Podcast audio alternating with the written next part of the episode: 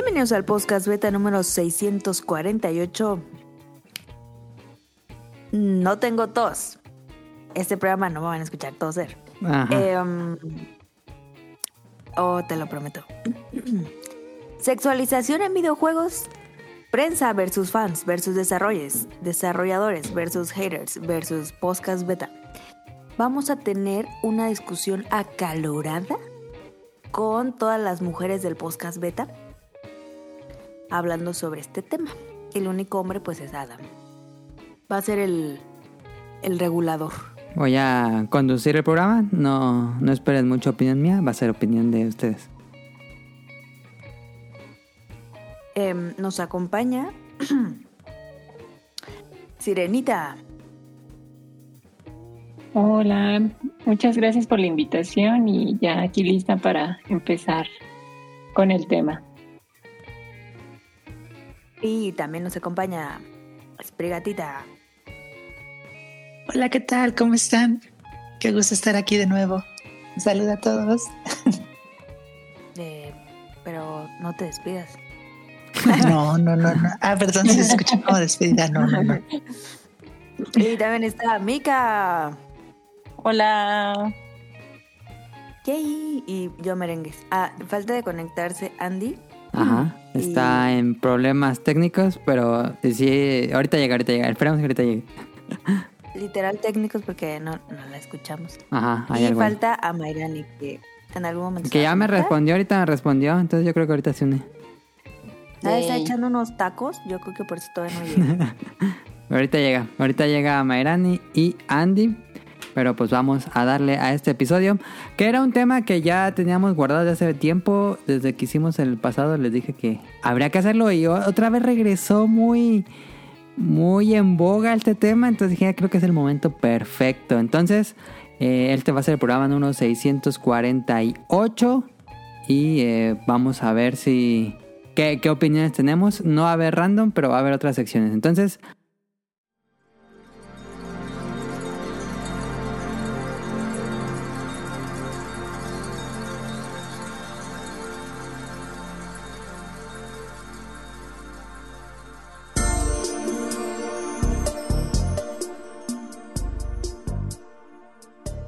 ahí está. No sé este, qué pasó con Mila, pero bueno, ahí estamos, ya estamos. ya se logró después de, de que no quería y no quería y no quería, ya se logró y ya tenemos a Andy en el programa. Pero bueno, regresando a lo que jugamos en la semana. Eh, Dafne, ¿qué jugaste en la semana? Eh, estuve jugando Baldur's Gate. eh, voy en el... Sí, todavía. La verdad es que he tenido poco tiempo. No, pero es un juego sí, larguísimo. No, no, Sí. sor- no sorprende eso. No, y aparte de todo, a veces también la dificultad, ah, pues también este, se quedaron en, la parte del stream que estaba una y otra vez contra un grupo de, enemigos porque no podía derrotarlos. Y este, y sí, a veces es como que está repitiendo para ver qué, modificaciones puede, o sea, se pueden realizar para sortear una batalla. Pero sí, ya, ya en el acto 3, como quien dice, pues ya ahora sí, ya la última parte del juego me sigue encantando. Está, está increíble. Pero sí, ahorita nada más, este, esperando um, el juego que va a salir de, de Capcom nada más. Este, Dragon Dogma. Dogma, Ajá. Sí, ahorita nada más. Deberíamos jugar Helldivers 2 en cooperativo en stream. este, ya, ya, pla- ya platicaremos. Ahí está. Eh, Aline, ¿qué jugaste en semana? Yo retomé este Zelda Breath of the Wild, que lo, sí lo, lo tenía castigado. ¿Pro de Y- Wild no lo habías jugado? No, Breath of the Wild, eh, Tears of the Kingdom. Ah, Tears of the Kingdom, ok, ok. Sí, sí, no, hombre.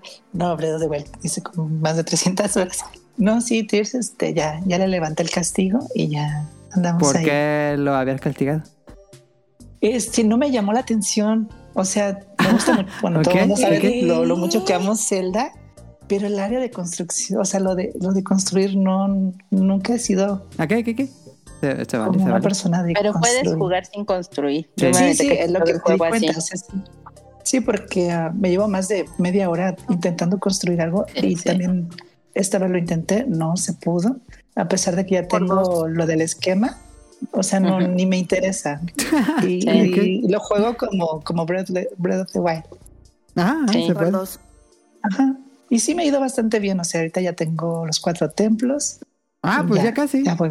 ya lo vas a acabar. Sí, Ok. sí, ahorita es lo único que he jugado. Sí. No te preocupes, está bien, está bien. Eh, Mika, bueno, ahora le voy a decir Mika porque si no tenemos, como Sí, siempre, sí, problemas sí. los dos. Claro, pero te voy a decir Mika, que falta en semana. Pues yo he fallado con los videojuegos, amigo. Nada, no te no he preocupes, no te jugado preocupes. nada. Me la he ¿Cómo es pasado. posible? ¡Traición! Perdóname. No, te- en realidad es que tengo La que decepción. leer, amigas. Entonces me la he pasado leyendo. ¿Alguna novela en particular? Estoy leyendo dos libros ahorita. Estoy leyendo El Café de los Corazones Solitarios de Victoria Simo. Ok. Y estoy leyendo también Lunas de Estambul de Sofía Goldberg. Ok, ok. Entonces eh, me la he vivido en, en páginas. Sí. Próximos, próximas reseñas, a lo mejor, en tipos móviles. sí, de uno de los dos. Segurísimo, sí. Vamos, vamos, voy a tener un programa de ellos. Entonces, Ok. pues. Espérenla, amigos. Pero por ahorita, por eso he estado un poco No, no te preocupes, no te preocupes. alejada de los videojuegos. Pero tengo en mi lista de pendientes eh, este Omori. Ya quiero empezar a ¿De jugar RPG? Omori. Entonces, sí. sí, sí. Veamos, lo último que jugué ya tiene un rato, pues fue Mario RPG, pero ya tiene muchísimo que lo acabé. Ok. Eh, Andy, ¿qué falta en semana? Eh, yo estuve jugando, igual no he jugado mucho, lamentablemente, por cuestiones de tiempos y trabajo, pero eh, estaba jugando a Golden Sun, eh, todavía, el primero. ¿Mm? Mm, ya voy por cuando llegas al coloso, que no puedes entrar. Eh, entonces ya estamos, si no mal recuerdo, ya como más de la mitad. Y pues terminando, yo creo que pues ya me he hecho el 2 de una vez, jeje. Aprovechando que los dos llegaron al servicio de ahí, Switch. Y sí. ya. Eh, también quiero jugar el DLC de Splatoon, pero olvidé el Splatoon en casa de mis papás. Ajá. Entonces, pues no, no lo he empezado, pero me llama mucho la atención porque es- dicen que es un ujú. Ok, ahí ¿Tú ya lo jugaste? No, ¿O- yo, o yo lo iba a comprar. eh, en teoría hoy lo iba a comprar, pero me, me tocó hacer trabajo pendiente, entonces ya no tuve chance. Pero esta semana no pasa si ya lo compro y lo juego. No me he fijado cuánto cuesta. Ok. Eh, Caro, ¿cuál salgo en la semana? Simón, y les tengo anécdota, pero no sé si la quieren ahorita. ¿Anécdota de jugar? Ajá. Ah, pues de una o sea, vez. está chiquita. Dale. Sí, de una vez. Hagan de cuenta que, mm, que esta semana viajé a Juárez, a la tonta de Juárez. Entonces, este, mm, pues me llevé el Switch al airport. Ah, no, pero esa anécdota es que regresé. Bueno, ayer regresé de Juárez y iba en el avión y me tocó un niño al lado de mí, un niñito como de nueve años ¿Mm? chiquito. Y el pobre niño no traía ni iPad, ni celular, ni Switch, nada, así, na- ni un libro, nada. Niño Pelón. análogo. Ajá. Y dije, chale. Y mamá buchona de Guadalajara que ni lo pela ni nada. Entonces, este, así con la pestaña de 500 pesos y así. Entonces, este, pues ya al lado de mí, o sea, yo iba en el pasillo y al lado estaba pues el otro el, la otra fila. Ah, pero no iba sentado al lado de ti. Sí, sí, sí, al ladito, al ladito. Ah, ya. ¿Te das Ok, cuenta? ok, ok, ok. Tu mamá iba en la ventana, aparte la mamá bien culera, pues si traes un niño, pues lo dejas en la ventana, ¿no? Pero bueno. Pues sí. Entonces la, la señora iba en la, la doña, la- no era señora, era una chavilla. La chavilla ahí buchona en la ventana y luego venía el niño en medio y yo en el pasillo.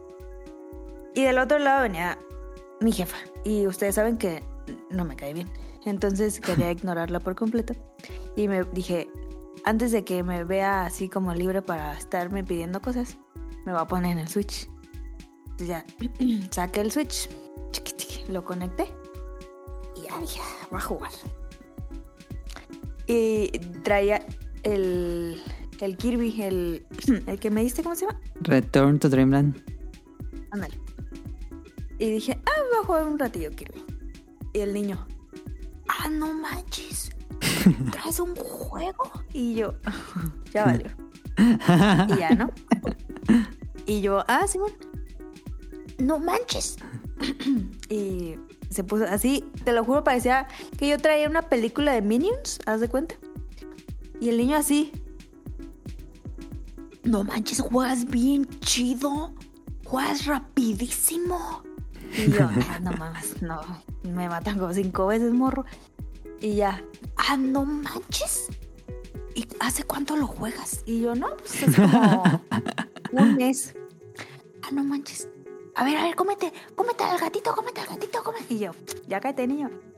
Y ya, ¿no? "Ah, tu no mejor amigo. manches". Ajá, y ya, ah, no manches. Ese sirve para matar al Bowser, ¿no? Y yo, ¿qué pedo, niño? Y yo, ah, sí, bueno. Ah, no manches. Y ya, ¿no? Después como que se quedó dormido. Y ya. y luego ya llegaron con la comida. Y pues lo despertaron. Y ya su mamá le compró un sándwich. Y me dice, ¿quieres sándwich? Y yo, no, niño, gracias. ¿Quieres unas papitas? Ah, No, gracias. Y ya ¿En yo qué seguía jugando. Switch? O sea, como que le dio pena porque yo dije, "Nah, ¿qué le voy a prestar mi Switch a este güey? Qué Y, pasada, qué No, pasada. ¿cómo crees? No. Y entonces, Yo ahí te este, apoyo, entiendo. Se rompió sí. algo dentro del niño. y- pero nunca me ¿Cómo dijo, o sea, nunca me dijo. Y ya me dice, oye, ¿y se le pueden quitar esas cositas? Y yo, sí, bueno. Entonces, como que se lo quité y el niño pensó, ah, ya voy a jugar porque agarró el control. Ah, le A quitaste ver, el, ver, ¿cómo, el? Joy-Con. Y yo, no, niño mocoso. Le dije, no, pero así no Pero sirve". se puede jugar a se dos. pero no sabe. claro, no quería jugar. No, no, no. Lo Pero sí fue luego- como. mm, Bueno, ok. ponías la mesita, Aparte- le ponías el stand y ya jugaban de dos. No Qué hubo mala persona soy, ¿eh? Qué gacha. Qué gacha, la neta. Pues ya, Es digo, como si le hubieras dado un dulce y se lo quitas. La verdad es que no sabía que, que se podía jugar de dos. Y no sé, Eh, se puede jugar de cuatro. Ah, perdón, niño. Te llamaba Darío. Sí, sí, Y me Darío escucha. perdón. Y ya, este. Pues ya nos fuimos ahí jugando. Bueno, yo jugando y él viéndome. Fue como El cuando niño Adam viendo jugaba. Twitch en vivo. Ajá, el Twitch. Ajá, fue como cuando Adam jugaba y, y yo lo veía. eh, tuve el mismo sentimiento. Y tú, jaja. Entonces, eh, yo estoy, los mismos patrones, ¿se dan cuenta? Sí. Pudiste romper el círculo. Sí, pude, pude romperlo y pensé en Adam y, y no. Entonces, este, pues ya el ¿Pero feliz, aterrizó. Caro? ¿Yo? ¿Y jugando? Yo sí. Ahí está, entonces la ignorancia es felicidad. Tú no sabías que se puede Pero- jugar de dos o cuatro, entonces está bien. Yo estaba feliz viendo, o sea, es como cuando yo Pero veía a Pero nunca te pidió así de que me dejas jugar o así. No, no, no. Ok. Y que si me llega a decir, lo pensaré. O sea, Lo pidió sutilmente cuando le dijo si quería coquita. Sí. ajá, pero no, no, no tomé rufles, entonces no me sentí involucrada. En Y confianza. ya, entonces ya aterrizamos y yo cuando aterrizo me mareo mucho. Entonces ya lo guardé. Se lo pude haber prestado, qué mal pedo. Y entonces, este. ya lo guardé y ya el niño así de que. Pues ya me, me estaba así platicando que no, que mi escuelita, que, que fui a Juárez a sacar Ah. la visa y no sé qué. Y, y yo, ah, vale. Y ya, eh, pues ya me bajé del avión y ya no lo vi. Esa fue mi aventura con el niño. De cómo le presumiste un Switch pero no le dejaste jugar. De Porque cómo traumó Darío. Le dije, ¿y no tienes Switch o qué? Y me dijo, no, no, no tengo. la onda. Tenía un, pero también el niño bien buchón, dice, tenía un iPhone 14, pero me lo robaron en un camión. Ah, Y yo, No, ah, es cierto. Y me dice, le hubiera dicho, no, "Sí, con ese pero-". iPhone te hubieras comprado cinco Switch. Nada, tampoco. Una PC gamer. Y le dije, me dije, ah, qué mal pedo. O sea, no le dije así, pero le dije, ah, pues qué mal. Y me dijo, sí. Pero a ver si mi papá me compra otro. Y yo, no, pues pídele mejor un Switch. Ella dijo, sí, ¿verdad? Y ya, Claro, eso ya. claro, hizo lo correcto. Claro. Sí. ¿Para qué quieres un iPhone 14, niño tonto? Y... Esa fue mi anécdota. La verdad es que ahora que lo cuento ya me sentí mal por Darío. Sí, pues sí. Completamente. ¿Tú sí No, lo hubieras pues. hecho, Adam? Pues Si sí. tú hubieras estado ahí, ahí, en mi lugar, a las 8.30 am, sin la nula paciencia que mi je- tu jefa, en este caso mi jefa, te quitó durante toda la tonta semana y que ya no quieres saber nada del mundo, tú hubieras hecho Pues eso, sí, hubieras compartido tu Switch. ves tu Switch, no las va a compartir un- un- ni dos horas, entonces tú lo tienes en tu casa para, para siempre, nada más no tiene nada de malo compartirlo una o dos horas, a lo mucho, ¿Y por qué no lo compartías conmigo? porque ya cuando pasaba eso yo tenía Jaque. como, Eh, como 13, 14 años. Tenía, tenía jiribilla la A- pregunta. ahora, ahora ya, ya maduré en ese punto. Ah, mira.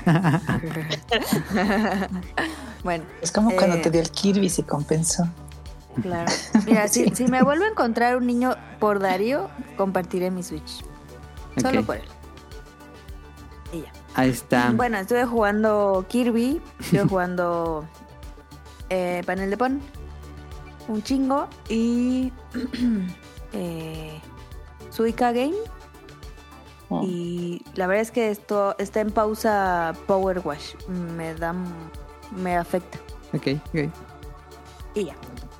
Eh, yo nada más estuve jugando Like a Dragon 8. Eh, sigo ahí, ya llevo 57 horas, algo así. Y voy a la mitad del juego, 50% del juego. Y ya se convirtió en otro juego, ya pasó otra cosa. Digo, no, esto nunca va a acabar. Pero bueno, ahí les sigo. Eh, vamos al Betacuest rápido.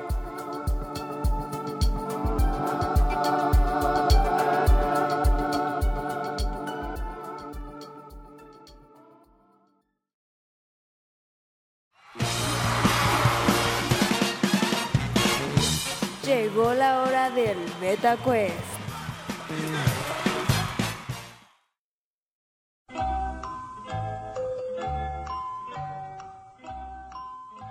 Esta semana en el Beta Quest, como iba, vamos a hablar de un poco de personajes femeninos en videojuegos. El tema de este Beta Quest es Metroid. Todas las películas, todas las películas, todas las preguntas son de Metroid. Eh, todas las preguntas son de opción múltiple. Cuatro opciones. eh, y pues vamos a darle. Eh, primera pregunta. ¿Qué equipo desarrollador trabajó en Metroid Dread? Las opciones son Eclipse Game, Mercury Steam, Next Level Mercury Games, Steam. Saber Interactive. Ah, ¿Qué? ¿puedo, puedo decirlo en cualquier momento o hasta que.? No, ya las díganlo, opciones. díganlo, díganlo. Ok, Mercury Steam. Bueno, ya lo dijo Daphne. Eh, Daphne dijo Mercury Steam, Andy también, ¿alguien más? Sí. ¿Quién más quiere? Va. Ahora sí que todas pueden responder, no hay problema. No, no es de primero que llegue. Steam. Caro, caro y ca- caro y caro. Ajá. ¿Pero hay Eh, opciones? Sí, ya las dije. Ah, la sé. La C dijo caro. No, la, la A. La A dice Mika. Y la opción correcta, como pueden adivinar, es Mercury Steam. Eh, punto para Aline, Daphne y Andy. Segunda pregunta. Metroid Fusion es el juego canónico número Eh, 2, cuatro. 3, Cuatro. 4 o 5. Cuatro, cuatro. 4 Andy, 4 Cuatro. Caro, Cuatro. 4 Mika, 4 Aline y 4 Daphne, si no me equivoco. Y eso es correcto. La siguiente es: ¿En qué planeta se desarrolla Super Metroid? Las opciones son Cebes, SR388, Talon 4 o Elysia. ¿En qué planeta se desarrolla Super Eh, Metroid? ¿Sabes? Cebes, dice Ay, Andy. no, es SR. Ah, Ese, no me acuerdo. ajá, ese Yo dije R3. la tres. Yo- Espera. Ajá, es ese. A ver, a ver, a ver. Entonces, primero Andy. ¿Cuál dijiste, Andy? Em, Cebes. No Cebes, acuerdo. este. Mika. Ese no sé qué, 80 y algo. SR388, ok. Eso. Daphne, SR388. ok. Y Aline, bueno, Caro y Aline. Yo elegí la opción 3. No me acuerdo cuál era. Talon 4. Opción Ajá. B. B. SR388 y la opción correcta es... Cebes. Punto para Andy. Es que no me acuerdo porque, o sea. No, o sea, es que en el primero Es está- Sevens, ¿no? Y luego. eh, perdón, Regresas. pero es en Sevens también. Ajá. Ajá. Ok. Cuarta pregunta, ¿cómo se llama el password del primer Metroid para poder ver a Samus en traje de baño? ¿Cómo se llama el password del primer Metroid para poder ver a Samus Ah, en traje del baño? La- Las- Laura Bailey o algo así. Este, mejor digo la respuesta, Sandy. Las opciones son Casual Outfit, Samus Joy, Justin Bailey o Zero Sweet. ¿Cuál es el password? Ah, cuarta. Justin algo. A ver, Andy, Andy. Justin Bailey. Este, Mika, También Justin Bailey. Daphne, Igual, Justin Bailey. Aline, Elegí la 4. Zero Sweet y Caro. Sí. Justin. Y esa es la correcta. Justin Bailey es la opción para ver a Samus en traje de baño en el primerito Metroid. Eh, y última pregunta, va ganando Andy. Sí, va ganando Andy con todas correctas. Samus habló por primera vez en... Las opciones son Metroid Zero Mission, Metroid Other M, Metroid Prime o Metroid Fusion. ¿Cuándo habló por primera vez Samus? Other M. Mm, Other, a Fusion. ver, entonces, eh, Aunque Daphne es como una introspección eso. Other M, eh, Andy, tu Fusion, Mm, este, Caro, bueno, habla consigo misma, según mis recuerdos. Opción B. B, Other M, eh, Mika, Igual. también, y Aline, Yo, Prime. Yo no tengo jugado en Metro. Prime, ok, la, la respuesta correcta es Other M, punto para Ah, Daphne. Am, ¿Cuántos puntos? ¿Fue un empate? A ver, ¿cuántos puntos son? Este, este. con hablar te refieres a vos. ¿Cuatro, Ajá, cuatro? exacto. Sí, bueno, a vos, es a vos, que vos. ahí pudiera. Vos, vos, vos, vos, que se escuche su voz. Ah, ok, sí, porque como, o sea, Team Fusion habla, pero con ella misma. Ajá. Y es puro texto. No, sí, sí, sí. Sí, porque está refiriendo. Ajá. Pues es un empate entre Daphne y Andy. Me Empate. parece justo. Ahí está. Listo. Eh, las dos fanáticas de Metroid. no, Súper aunque sí. No ya- mucho asamos. Aliña no dijo que nunca jugado en Metroid. No sé si Mika ya ha jugado en algún Metroid. Ay. Ay. Se activó la Hola. cámara. ya. Ya, Ah, disculpe. yo sí No, espero no. que salga la remasterización de Echoes. Echoes, el 2. Ajá. Ya ves que está muy sonado ahorita. Sí, es lo que dice. Y bueno, Nintendo no tiene mucho para este año, entonces remasterizaciones podría ser una salida fácil. Así que no lo dudaría. Bundle del 2 y 3. Y una vez Ya lo el hicieron 3. con Pikmin. Ah, sí, cierto. dos, Sí, cierto. Que sí, no sí. 2 y 3. Sí. Pues ahí está el Beta Quest. Vámonos al tema principal.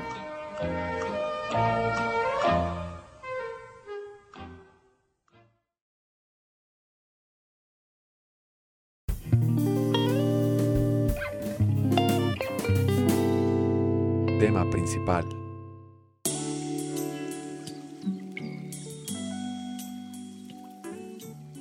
Eh, ya, ya pasamos los tiempos de los 90, de inicio del 2000, donde los iconos sexuales del videojuego eran Lara Croft o las personajes de Fear Effect.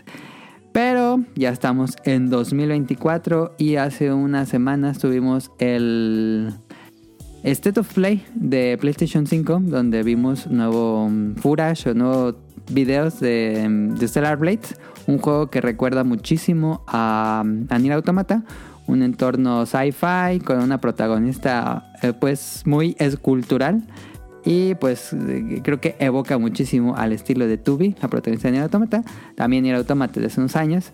Eh, y pues ha comenzado esta discusión entre haters y gente que apoya este tipo de modelos de personajes, de estilo de personajes, de sexualización, de erotismo tal vez.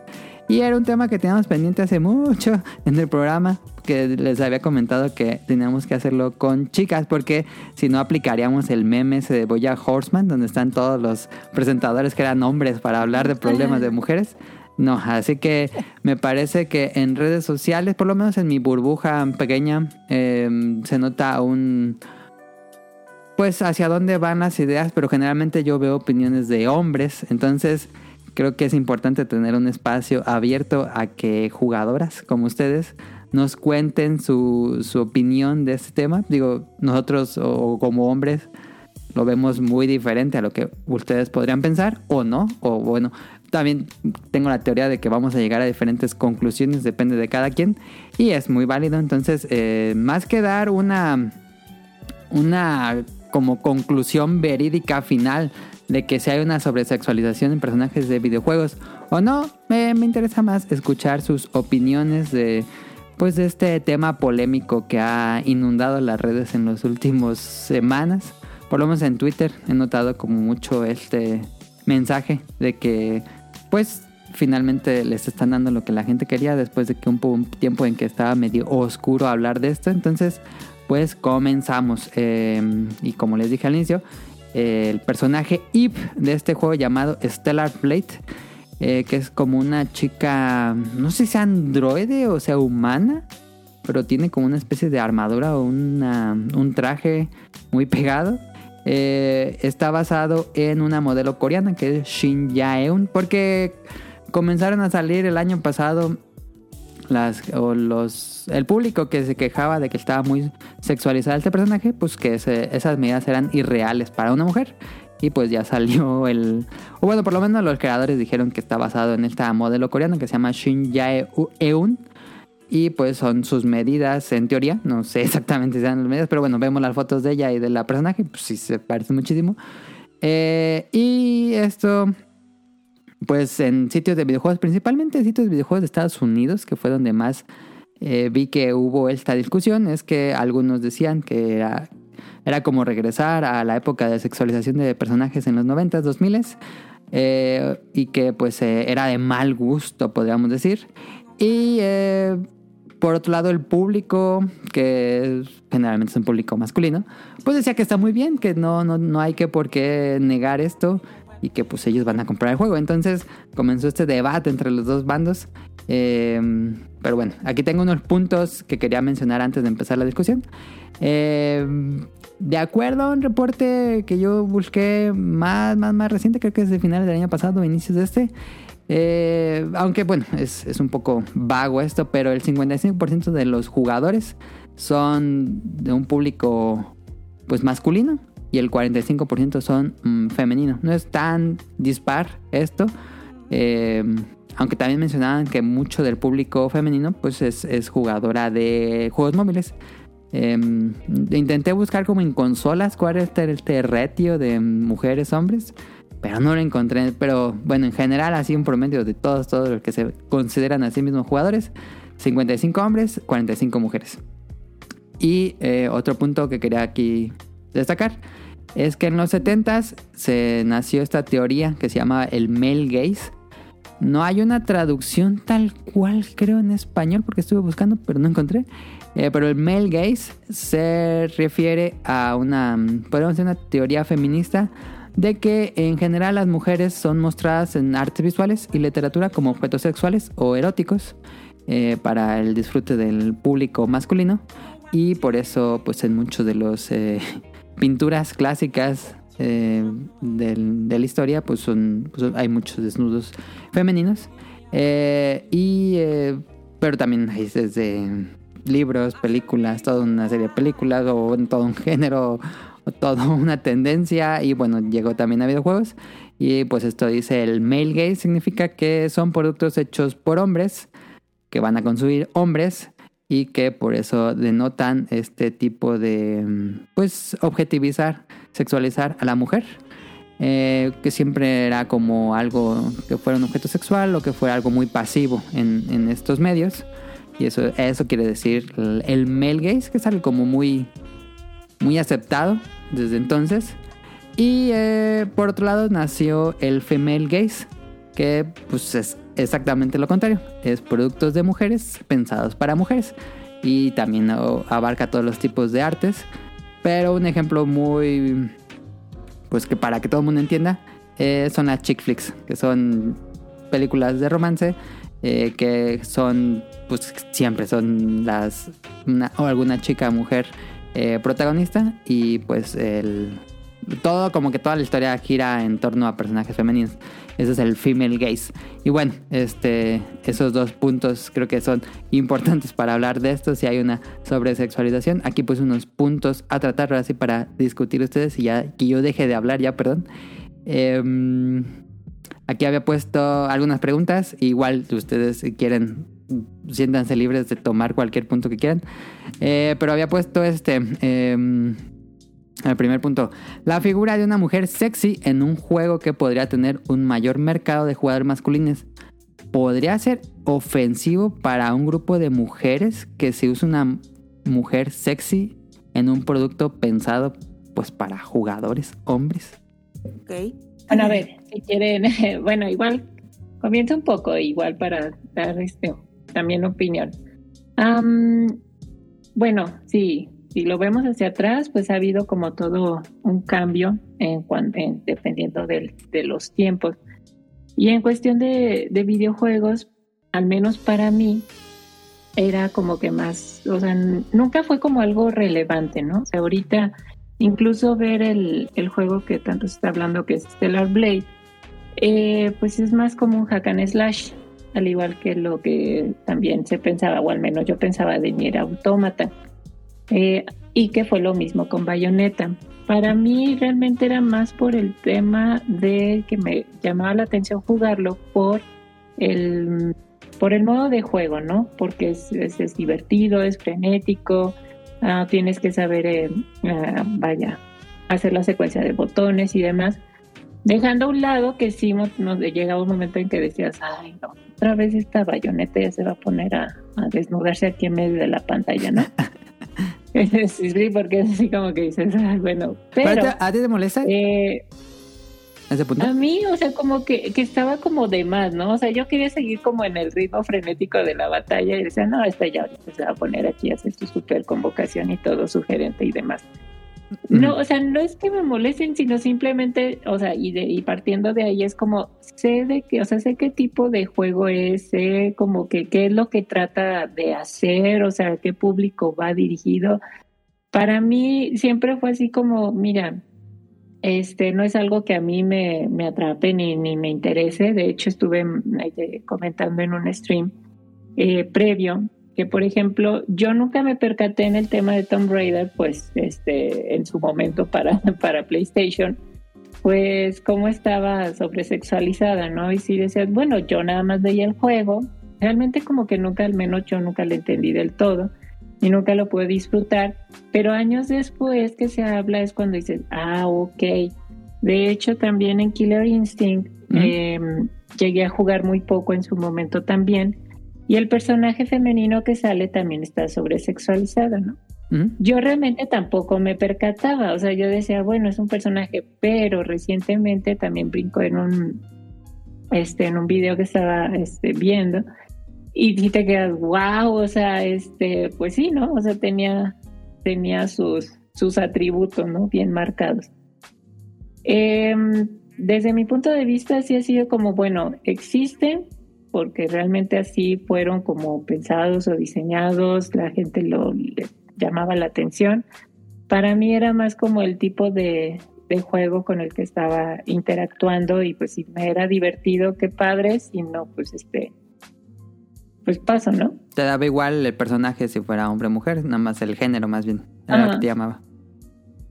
Sí, o sea, realmente en ese caso, o sea, y mucho fue, por ejemplo, en Bayonetta, porque venías de juegos como Devil May Cry y decías, órale, es que si dicen que es el mismo, este, que está muy padre y que se juega muy bien y que está muy refinado, pues lo que se intentaba, bueno, lo que se intenta en ese momento fue, ah, yo lo quiero jugar. Ajá. Pero pues sí, o sea, ya, ya jugando lo dices, ay, otra vez ahí va esta mujer. Digo, como que para mí era de más, ¿no? O sea, así como que... Bueno, sea de más vulgar, dirías. No sé, para ir empezando, ¿quién más quiere? Sí. Eh, bueno, Vas, Mica, Mica, vas. ok. Eh, creo que esta Daphne dio un punto como súper válido y, y muy, muy poderoso, por lo menos para mi perspectiva, ¿no? Influye mucho para quién va o qué es lo que te importa del juego. En este caso, pues Daphne lleva ya una larga trayectoria de, de- de videojugadora y que obviamente hay cosas que le interesan a ella, en este caso pues es más la mecánica del juego. Habrá gente que le importe más como la propia historia y pues sabes que hay escenas o sabes que hay ciertas, eh, ciertos personajes, como es en este caso, que al final del día pues ella no es el público objetivo al que están generando como este tipo de fanservice, sino para ella es como irrelevante y por eso es como, ay, bueno, pues o sea, para mí es algo o un tema que está de más, pero porque ella no es el público objetivo a quien va ese videojuego. Ujú, ujú. Es, es como, por ejemplo, las películas o los, o los propios géneros de, hacer- de, de algunos libros, o puede ser, no, está lejos, algún tipo de producto. Todos llegamos a ver como publicidad de una u otra manera en medios masivos, en medios digitales, etcétera. Y pues si es algo que te interesa, vas a poner la atención. Pero no quiere decir que por eso no vas a ver lo demás que está de publicidad no sé, yo recuerdo mucho más pequeña, pues que en los comerciales que veías, pues eran cosas como de, no sé, de, de cocina, de preparar cosas y qué sé yo, medicamentos y pues que son cosas que pues tú cuando eres niño es algo que no te interesa, pero no por eso dejas de verlo, simplemente es algo que está de más ahí. Entonces siento que eso es un poco lo que, lo que sucede eh, con la parte de los videojuegos, que es conocer a qué público es el que va eh, dirigido como, como en un inicio en el sentido visual y todo, porque el videojuego se compone de muchos componentes, ¿no? Desde la jugabilidad, la historia, el diseño de personajes. Y cuando conjuntas todo eso, pues siempre debe de haber un, un objetivo principal. En este caso, pues es a quién va a ir dirigido. También otra cosa que siento que influye demasiado es en dónde lo estás desarrollando y el tipo de cultura donde lo están desarrollando, porque quieras que no, eso permea demasiado también en la ideología de las personas y obviamente en lo que van desarrollando. Entonces, si la mayoría de los videojuegos están también desarrollados en una cultura donde realmente se vive o se tienen ciertos fetiches, ciertos clichés eh, fenotípicos de, la, de lo que son las mujeres o el idílico de la mujer, pues bueno, es eso, ¿no? Te van a tratar de derramarlo hacia allá porque ellos están pensando en un público objetivo que todavía se cierra muchísimo más, que es directamente en esa cultura. O sea, sí, pero no porque se dé en esa cultura o en ese país sea justificable. justificable, o sea, No, no es que que lo es- estén justificando, Caro, sino simplemente es que es que ellos no están pensando en que va a cruzar ni siquiera el charco, ¿sabes? Para ellos su público objetivo no es la gente de Occidente, sino la gente de Oriente. Entonces, si partes desde ahí, pues es que para ellos no es que esté malo a nada, sino ellos están pensando en que va dirigido solamente a una, a una parte del mundo. Que ya sea muchísimo más grande o, o que se vaya de manera internacional y todo, pues eso es distinto, pero realmente nunca le vas a dar a el gusto, por decirlo de alguna manera, a todo mundo. sea, sí lo Eh, ¿sabes, entiendo. Ajá. pero... Y creo que ese es como el, el tema del, del programa. O sea, al final es como lo que decía eh, Sirenita. O sea, tú estás así jugando normal y de repente dices, ay, esta chava ya se va a encuerar o va a hacer su baile o lo que sea. Y no pasa, por ejemplo, eso con un personaje de hombres. O sea, no te va a poner, no se va a poner a bailar así y se va a quitar la ropa. Ponle, o sea, poniendo un ejemplo. ¿Por qué? Pues porque en, en esa cultura o en ese juego o la, gente que pensó eso no dijo, ay, voy a poner un hombre a hacer lo mismo. Entonces, a lo que voy es que ese tipo de escenas y ese tipo de cosas pues están de más. O sea, sobran. Realmente lo hacen pues por el público objetivo al que va. Pero no por eso está bien, o sea, porque nosotros no somos una decoración, pues, o sea, tendría que verse la mujer como un personaje más que va a aportar algo a la historia. No solo que pues, chichis o que esté acá chida con un vestido, o sea, no sé si me entienden. Sí, sí, sí, Sí, que claro. no sea un objeto. Mm. Es que, eh, digo, el tema es muy complejo, ¿no? Eh, este, la pregunta es que si podría ser ofensiva para las mujeres. Y, y sí, como dice Caro, puede ser ofensivo. Pero, por ejemplo, yo recuerdo que me salió en Twitter un video este, sobre... Alguien les, alguien le estaba enseñando a un grupo de mujeres un video de este juego, ¿cómo se llama? Stellar Blade. Sí, en Nueva York. Ah, ajá, ah, bueno, tú lo viste. Y me llamó mucho la atención un comentario de una chica que dijo que, que, que qué onda, ¿no? O sea, que las mujeres reales no se ven así. Y yo creo que, eh, no sé, o sea, si, si nos vamos a, a Final Fantasy, la mayoría de los hombres no se ven como Cloud o como, este, ¿cómo se llama? Squall. Y sin embargo son, son hombres muy atractivos. O sea, eh, lo que sí es que creo que los juegos eh, de en Japón o orientales están enfocados a ser más estéticos y crean lograr un balance eh, mucho más notable en personajes mucho más atractivos eh, tanto de hombres como mujeres para el público, lo cual pues a mucha gente esto le atrae, ¿no? Y creo que es natural que pues te traiga un este ciertos personajes de algún juego, ¿no? Pero bueno, si quieren sigamos con lo demás porque hay mucho que desenvolver. Pero bueno, ajá, o sea, a mí me, me pareció como curioso su, su comentario cuando sí hay personajes muy atractivos en videojuegos eh, que sean hombres. Eh, y eso de que no existen mujeres así, sí existen, o sea, sí, claro que sí existen. No es la mayoría, pero pues apela, apel- perdón, apela a una, a una fantasía, ¿no? Mm, mm. Lo cual yo creo que es válido. El male gaze apela a eso. Eh, Aline creo que iba estoy a muy, mencionar. muy de Ah, acuerdo con, con Andy. O sea, existen muchos tipos de, de cuerpos, de cánones de belleza. O sea, también los, los cánones de belleza para cada persona son distintos. Y muchas veces se tiende a, a generalizar, ¿no? Porque a mí me gusta así, así tiene que ser. Y, o sea, sí está. Este sí podría ofender a muchas mujeres que, que, como con el comentario de Andy, dijeran es que no es un cuerpo real. Claro que sí, o sea, sal al mundo, hay diferente tipo de, hay- este, por, por, por razas y etnias, hay una gran diferencia. Y pues los DLCs que luego unas nos hacemos, pues todavía más, ¿no? Este, Y, y no nos vemos tan lejos, o sea, siendo realistas, es mucho más probable que una mujer sea atractiva que un hombre. sí, también. En el mundo real, pues. Yo, o sea, por ejemplo, pues de las que estamos aquí, creo que soy la más grande. O sea, yo, yo crecí viendo arcades y, y yo recuerdo mucho que siempre me gustaban los personajes como en The King of Fighters May. O sea, que se me hacía muy chistoso cómo pues rebotaba. pero o sea, yo de niña sí me quedaba así de por qué rebotan. Y era demasiado exagerado. O sea, pero yo como niña pues no entendía por qué. Pero pues sí me llegó esta fascinación de ver a, a Chun-Li, a Mei, a, a Orchid de Killing Instinct. O sea que hasta la fecha son personajes que a mí me gustan mucho. Y cuando yo empecé a jugar Nintendo, por lo clásico, ¿no? O sea, Zelda, Kirby, Mario, Donkey Kong. Y cuando conocí Bayonetta, que fue recientemente, hace como cuatro o cinco años, pues yo me volví loca. O sea, o sea, como el meme ese de, de los chavos de soy ese, o sea, yo sí dije soy esa.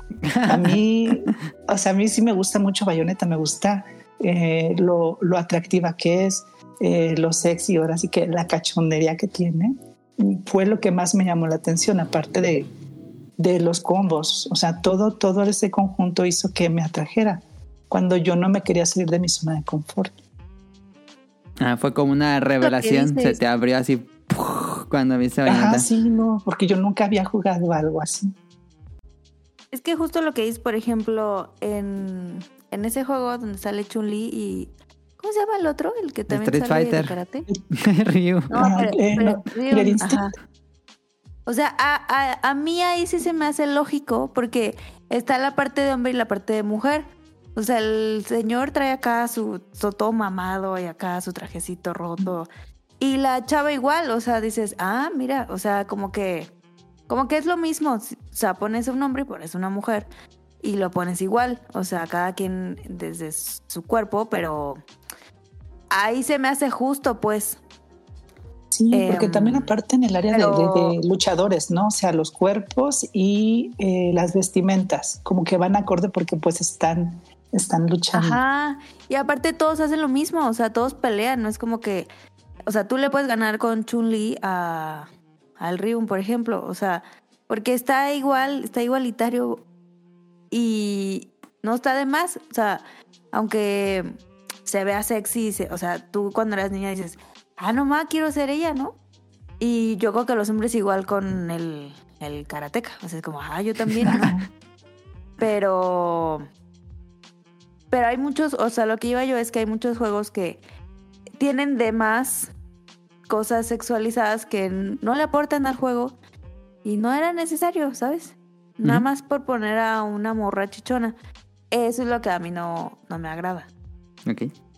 Bueno, que yo nada más ahí agregaría antes de, de pasarlo, que al final esto sigue siendo un negocio, ¿no? O sea, desde cómo se planifica el, el juego, eh, o sea, desde las primeras etapas de- del desarrollo, pues tienen que visualizar este tipo de, de detalles, ¿no? O sea, el, el público objeti- el público objetivo, o sea, qué tipo de juego va a ser. En este caso, seguramente puede ser que Bayonetta lo diseñaron como que, bueno, va, va este, sobre esta línea, nuestro público es, es, esta, es como tal. Sin embargo, pues sí, o sea, a lo largo del tiempo como que ha ido cambiando también porque pues es muy diferente también cómo se ha cómo se manejaba también ta- los personajes hace unos años, por ejemplo, que mencionaban de Street Fighter, a tal vez el último Street Fighter, ¿no? O sea, que, que realmente el- ves el cambio de, de diseño de personajes. Pero pues si ellos, este, digo, porque también ahorita, sin meternos tanto en todo el tema que generacional woke, que supuestamente le llaman y demás, em, pues si ellos deciden eso y ese es el público, pues vaya, así se diseñan películas, libros, este, Todo. anime, eh, etcétera. Si ellos quieren que pues ya de ahí parte si, si está bien o está mal, ah, bueno, ya Va a depender de la moralidad de cada uno, dirías. Mm, Pues eh, es que digo, yo me gusta Bayonetta, pero así de repente me, así de que, ah, pues para qué, ¿no? O sea, en Baldur's Gate que también ahorita me ha tocado que sí es como que, ah, bueno, es que está toda esta parte de, de los desnudos, de la, o sea, interacción y todo eso, y digo, ah, no, o sea, realmente yo me voy por la parte de, de la historia, de hecho ahí mismo hoy también te dicen en la configuración desde un principio, ¿quieres que se muestren este tipo de escenas? Y yo, pues no, o sea, no, no, no voy por eso, ¿no? O sea, no, no es lo que me, lo que me interesa. Ajá. Entonces, pues ya la verdad es que le quité el check, o sea, no, no, no, gracias.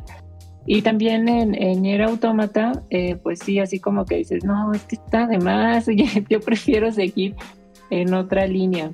Pero bueno, ese es mi caso particular. Sí, ahí tú pones tu línea. Y es que aparte, creo, eh, que ahorita, por ejemplo, lo que dices, y como comentaba Caro, ¿no? Decía, es que no me parece equitativo que porque si ponen a una chica, pues tampoco, o sea, ¿por qué no pones a un chico, ¿no? Que también esté pasando como por esa situación, y mucho menos. Pero creo que lo, lo medianamente equitativo en ese sentido, pues es un poco lo que comenta ahorita Daphne. O sea, te están dando la opción de, ¿quieres ver este tipo de contenido? Para ti, que tú, o sea, Daphne dijo, no, la verdad es que a mí, para mí sobra, no lo quiero ver, yo estoy interesada en otras cosas. Y eso sería para mí, por lo menos, la parte equitativa, que como bien se dijo, es una parte del negocio que dicen, bueno, ya están empezando a considerar esas cosas cuando antes ni siquiera existía nada de eso. Sí, ¿no? Sí, sí. Y avanzando. Sí, eh, porque, por dale, ejemplo, también hay mujeres, Pues que probablemente les gusten esas, esas escenas. O sea, no, digo exacto. que solo sea sí, un tema de no No hombres. juzgamos nada. Ajá. Sí, exacto, Ajá, exacto. sí. o sea, y- si tú como mujer te gusta eso, pues aquí no juzgamos. ah, pues Simón, pónmelas, no, no hay pedo. Yo también formo parte de, de ese público, De ese público que, consumidor, exacto. Que consume ese tipo de cosas. Pero sí pregúntame, porque Exacto. no, no hay que dar por hecho de que porque eres hombre, porque probablemente hay algunos hombres que se sienten incómodos. O sea, no hay que dar por hecho que todos los hombres quieren consumir ese disfrutan, tipo de sí. contenido. Exacto. Y también Es toma en cuenta a las mujeres. O sea, también hay mujeres que les gusta eso y está bien, o sea, no pasa nada. Y cuanto a la representación de la figura femenina en videojuegos, pues eh, tenemos, eh, pareciera, no, no sé si, no puedo decir que generalizar, pero pareciera que en Occidente son, son personajes que son un tono más realista, como generalmente ocurre en juegos eh, de Occidente que tienen un estilo de arte que asemeja más a actores y por otro lado en Oriente, en Japón, se hace representaciones más estilo anime, una estilización de los personajes, eh, pues para que no se vean tan reales, pero tampoco se vean tal vez tan caricaturescas, como que hay un punto medio ahí entre la estilización, que es muy, muy anime. Eh, ¿Ustedes creen que que en Occidente sí se ha vuelto más hacia el lado realista en cuanto a videojuegos o, o no? Yo sí, porque yo- se me hace así pensando en representaciones de mujeres en desarrollos occidentales que no sean realistas, pues está Overwatch, aunque tengo la duda porque siento que todos los bueno, todos los que estaban antes en Blizzard eran, eran mucho oriental eh, de, de Overwatch, pero ¿Ustedes cómo ven eso en cuanto a la representación de mujeres de Oriente versus Occidente? Mm, Pues yo siento que The Last of Us 2 fue un ejemplo muy, un- como un experimento social muy interesante, porque, por- bueno, o sea, respondiendo a la pregunta, sí, sí, yo creo que el diseño occidental se inclina más a un realismo comparado al japonés, pero o sea, por ejemplo, con, con The Last of Us fue muy, fue muy curioso todo lo que pasó, porque, o sea, ahí tienes a dos protagonistas femeninas. Y no me acuerdo si alguien del equipo lo de, de desarrollo de Last of Us 2 lo, lo confirmó o alguien dijo, no me acuerdo. Pero que habían hecho como todos los esfuerzos posibles para que, o sea, cuando tú usaras a Ellie, eh, siempre vieras la mochila y nunca se veían sus nalgas, para que la gente no le viera las nalgas. Y, y no sé, me quedé pensando en eso, es como, ok, pero es una parte del cuerpo, o sea, e- eso no, eso no va a hacer que, o sea, todo el machismo y la misoginia y los miles de problemas que esto deriva, o sea, estos temas derivan, lo arregle tapal- tapando una parte del cuerpo, o sea, la cosa no es que nos tapen los cuerpos, o sea, como en Medio Oriente, ¿sabes? O sea, que, que se vuelve ya un, un- un- a lo mejor un ejemplo muy extremista. ¿Sientes que en Pero- Occidente se ha vuelto más conservadora la imagen de la mujer? Sí, yo creo que sí. O sea, a llegar a ese punto de, como te digo, ¿para qué te pasa una parte de un cuerpo que sí? Sí, yo no estoy negando que el sex- se sexualice, porque eh, tanto el busto como los glúteos y qué más se sexualiza. Ah, bueno, la- las caderas puede ser de los personajes femeninos se sexualicen, ¿no? Pero, o sea, es como tapar el sol con un dedo, ¿no? Hay problemas muy fuertes y muy reales, pero tapar una parte del cuerpo no arregla esos problemas. Igualmente, lo que pasó con Abby fue, fue súper extraño. O sea, cayó una lluvia de hate indescriptible y absurdo. O sea, hacia su personaje, como su personaje no era un personaje femenino atractivo y que podía tener características masculinas, le cayó súper hate, inclusive hasta su actriz de voz, que no tenía nada que ver decían que era un personaje trans y así. Eh, y, o sea, y si a ti no te gusta, o sea, digamos, si a ti, consumidor este, de videojuegos, no te gusta ese diseño, pues hay miles de juegos más que pueden a lo mejor eh, ser de tu interés, ¿no? Qué desgastante es estar como de, ay, tirando hate y tirando hate este, a esos diseños. Eh, pues si no es para ti, pues pasa de largo, ¿no? Bueno, eso es lo que yo siento, porque sí, sí creo que ha, habido este eh, una inclinación mayor al realismo en, los cuerpos occidentales, pero es que es un tema tan raro, o sea, se ha vuelto tan raro porque es como tratado con pincitas, porque, eh, o sea, sin meternos mucho como en lo que decía Daphne, de que, ay, es que ahora todo es woke y bla, bla, bla, ¿no? Eh, pues al final de cuentas, pues hay para todo, pero nunca le vas a dar gusto a todo el mundo, ¿no? Es que aparte también yo siento, digo, sumando un poco a lo que, a lo que comentas, eh, lamentablemente creo que aquí en Occidente, o yo, eso es como la percepción que yo estoy sintiendo, están tratando de orillarnos a que tomes parte de un extremo, cuando hay muchas cosas en medio que en realidad pues son existentes y, o sea, al grado de lo que comentas, o sea, ¿por qué vamos a tapar una parte del cuerpo? No importa qué cuerpo sea, hombre, mujer, no importa. Eh, o sea, ¿por qué vas a tapar esa parte del cuerpo que todos tenemos? Sí, por cuestiones de lo que se ha hecho y etcétera, adelante. Pero, ok, ¿por qué entonces a la, en el caso de que sea el cuerpo femenino, tienes que entonces cubrirlo? Es como, no, no tendrías por qué, o sea, no tienes que llevar las cosas hasta ese extremo para que entonces la gente, no sé, cambie o vea como situaciones y demás, y que bueno, vengan muchos otros problemas y situaciones y demás. Entonces, sí está tratándose, o esa, de nuevo, es la percepción que yo tengo, que aquí en Occidente nos están tratando de orillar a tener una opinión, pero en extremo, o está bien o está mal. Y no, o sea, es como mal visto, por así decirlo, que te quieras quedar en esos grises que están, y, es, son igual de válidos, o sea, es como, no tendríamos por qué tenernos que ir a los extremos de una u otra cosa porque inclinar la balanza a cualquiera de los dos lados siempre va a ser mal. Exacto. este, ese meme que decían que entre más poderosa era la armadura de una mujer tenía que llevar menos, menos ropa, ¿no? Este, hablando, bueno, respecto al tema, pues sí. Eh, o sea, por ejemplo, viendo Bayonetta, sí decías, bueno, esas medidas pues están, hasta cuando veías la cinemática del 2, si decías, no, ese vestido que está usando como que no, no, no, no cuadra, no, está medio extraño. Y lo que se ha hecho, sí, ahorita en Occidente, de hecho, sí me había encontrado eso, esos dos temas, por ejemplo, en cuestión de, o sea, hay formas de implementarlo, ¿no?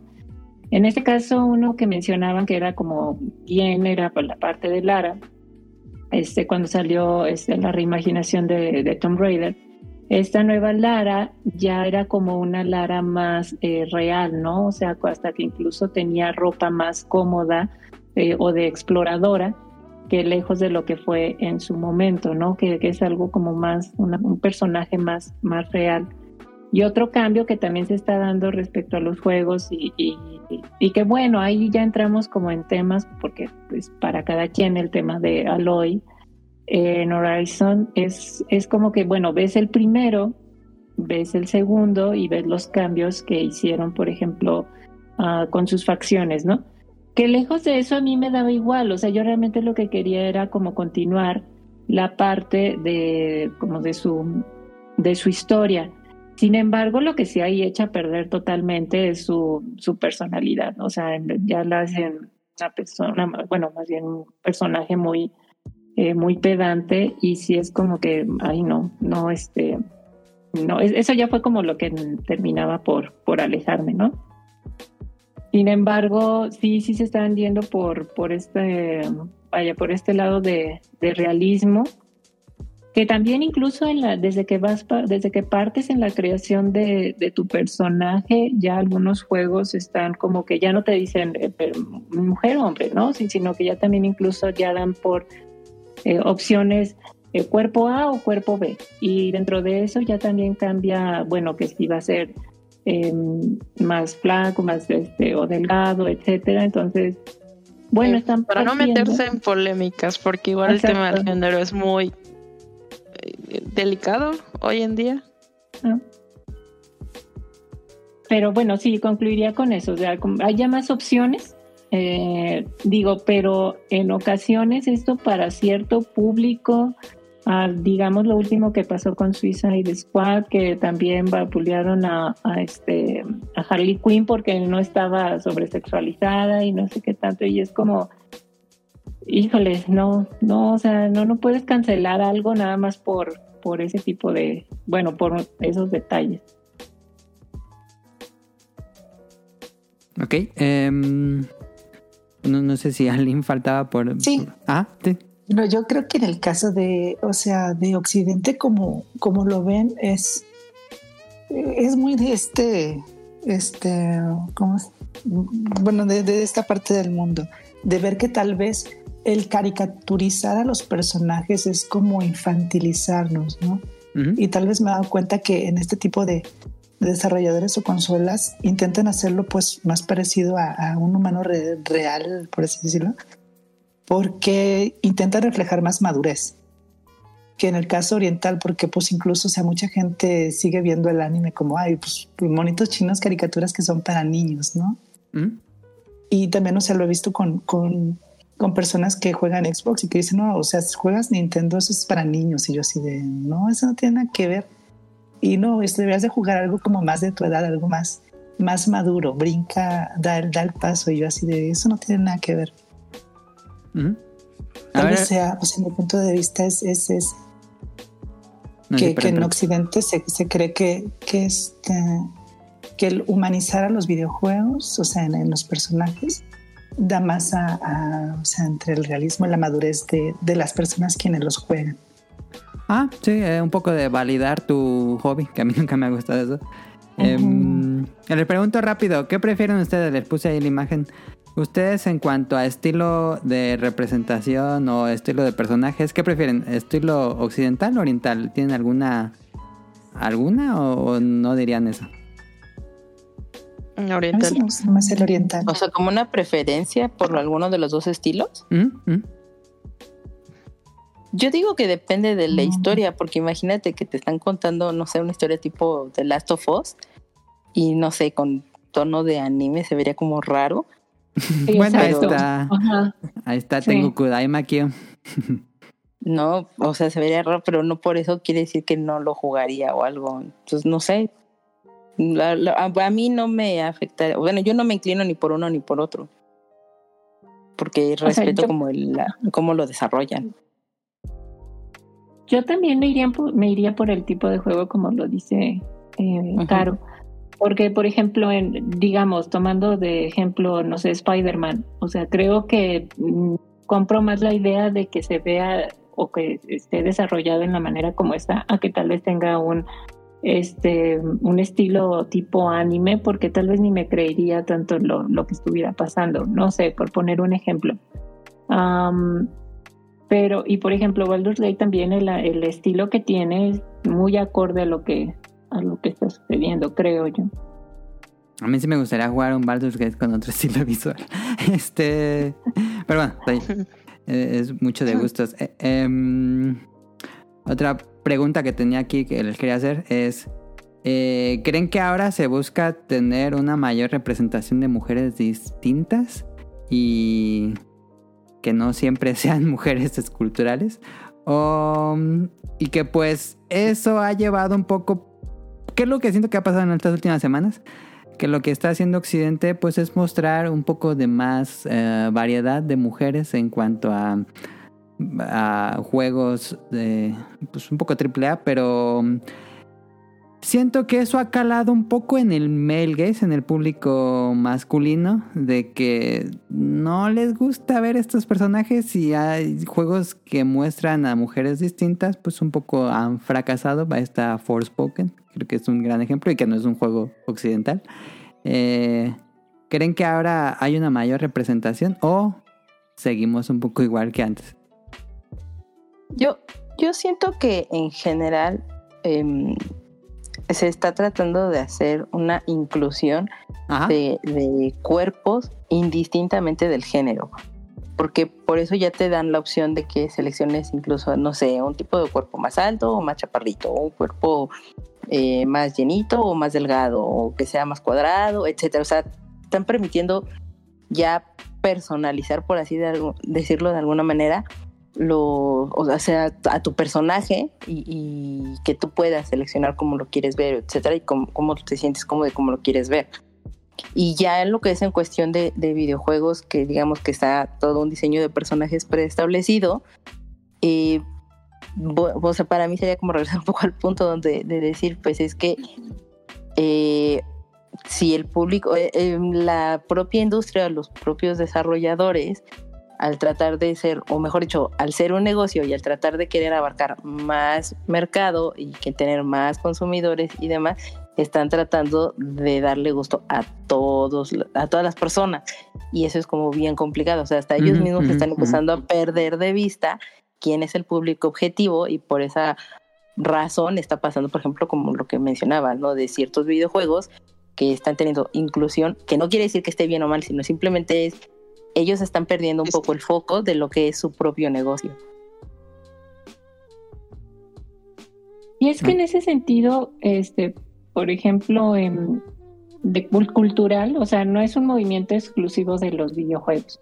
O sea, es un, se está viendo en, en otras, en otros medios. Y como tal, pues digo, yo sé reconocer cuando hay una mujer, claro, que tiene mejor cuerpo que yo, y también digo, bueno, eh, pues sí, es envidiable, ¿no? O sea, el, el- el cuerpo que pudiera tener. Pero de, de esa parte es como, bueno, yo no veo mal que haya este diferente, bueno, más bien diferentes este, mm, representaciones ya. Hay, hay un gran sector, al menos de la parte de los videojuegos, que sí les molesta, o sea, que es algo, pero no, no, yo no lo veo mal porque, por ejemplo, a Mary Jane también le, le criticaron muchísimo porque también cambiaron el, el modelo del, Mm, de del la primero al- actriz. Al, segundo, ajá, de la actriz. Y este, y que lo, ¿cómo le llaman? Que lo afearon, no sé, algo así que Sí, sí, más sí. feo. Este, yo realmente no, no le veo problema, digo, lo veo diariamente, o sea, en el traslado de este de mi casa, o sea, en el trabajo y lo que sea, es como no, no, no veo pasando todos los días, este, y nueve de cada diez mujeres traen, tienen ese cuerpo este, este, cultural, ¿no? O sea, pero bueno, pues al final cada quien. No, no lo veo mal que haya más representación. Yo creo que la puerta ya está abierta. O sea, con este tipo de nuevos videojuegos, se recuerdo mucho los de Horizon, de eh, la cinemática, creo las primeras escenas que hacían un close-up a la cara de la protagonista y tenía vellitos, ¿no? Y que uh, alguien se enojó que porque tenía Barba. pelo, que hace así. Facial. Y- Ajá. Ajá, y Ajá, me empecé a decirle que si nunca había visto una mujer de cerca, algo así. Ajá. O sea, pero sí, pues es algo real y es algo válido. Por eso te digo, o sea, yo creo que la puerta está abierta, solo falta pues que se diversifique, ¿no? ¿Mm?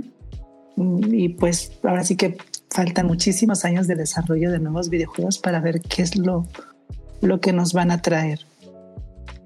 Ah, bueno, no, nada más, y que de alguna manera sea como aceptado, ¿no? Este, digo, se- sabemos que ahorita está tronando mucho algunas cosas que no les gusta, pero por ejemplo, pues yo no veo necesario que una celda tenga el cuerpo sobresexualizado, ¿no? Mm, Sí, no, no. Y bueno, es que, o sea, es que el mundo es diverso y obviamente pues ha llegado más gente porque pues, pues el mundo avanza y, y se abren oportunidades, o sea, no solo a mujeres, sino a, pues, no sé, hombres racializados de, de otras razas, de otros países y se van mezclando ideas y, por ejemplo, en la escena indie hay un montón de diversidad de historias con ahí sí hay protagonistas mucho más muy diversidad. distintos. Sí. Y yo siento que estos comentarios como de que no, es que ya llegaron las mujeres desarrolladoras a la industria, son como de incels, tíos, fachos, que es como de, güey, si no te gusta, hay un montón de cosas que ya, ya salieron y, y puedes rejugar, o sea, si no te gusta, no es para ti, no todo tiene que ser para ti, no todo tiene que ser para mí, no pasa nada, ¿no? O sea, no es el fin del mundo, simplemente pues hay más opciones y yo creo que un mundo que tenga más opciones, o sea, nos beneficia a todos. En base a esta Exacto, pregunta, este. Ay, perdón, Nani. No, no, no. Y estaba diciendo que sí, que para gustos colores, ¿no? Sí. Sí. En vale esta pregunta de la representación occidente versus uh, pues oriente. eh, sienten, porque siento que ese es mucho del debate que ha estado pasando estas semanas en redes sociales, es sienten que los eh, juegos occidentales ya no pueden tener personajes sexys. A diferencia de los japoneses, coreanos. No, o sea, claro que sí, o sea, también si ponen a un personaje, no, no habría problema, digo. Ya, Porque ya siento que los- o Bueno, la plática que he estado es que el público masculino exactamente siente que, que ya no hay una como mujeres Sí, sexys en juegos de occidentales, pero aplauden mucho cuando hay en japoneses o coreanos. Ay, Mira, tanto que en Cyberpunk este, te dejan crear tu personaje, que nunca lo vas a ver, ¿verdad? Porque realmente es en primera persona, pero sí te dejaban este, jugar con, con esos eh, atributos también. Y vaya, digo, pues sí hay cabidas en el, en el mercado, no, no veo por qué no. ¿Mm?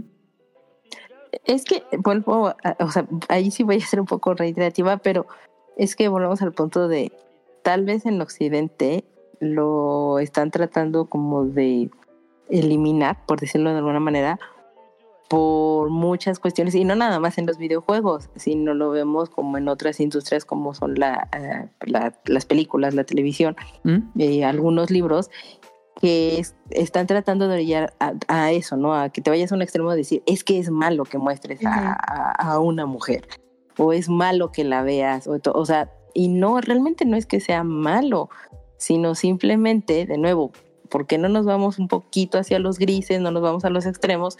Y pues claro que va a ser permitido, todo tiene ciertos límites, todo tiene ciertas reglas, tiene ciertas cosas, pero pues no tendría por qué no haberlo.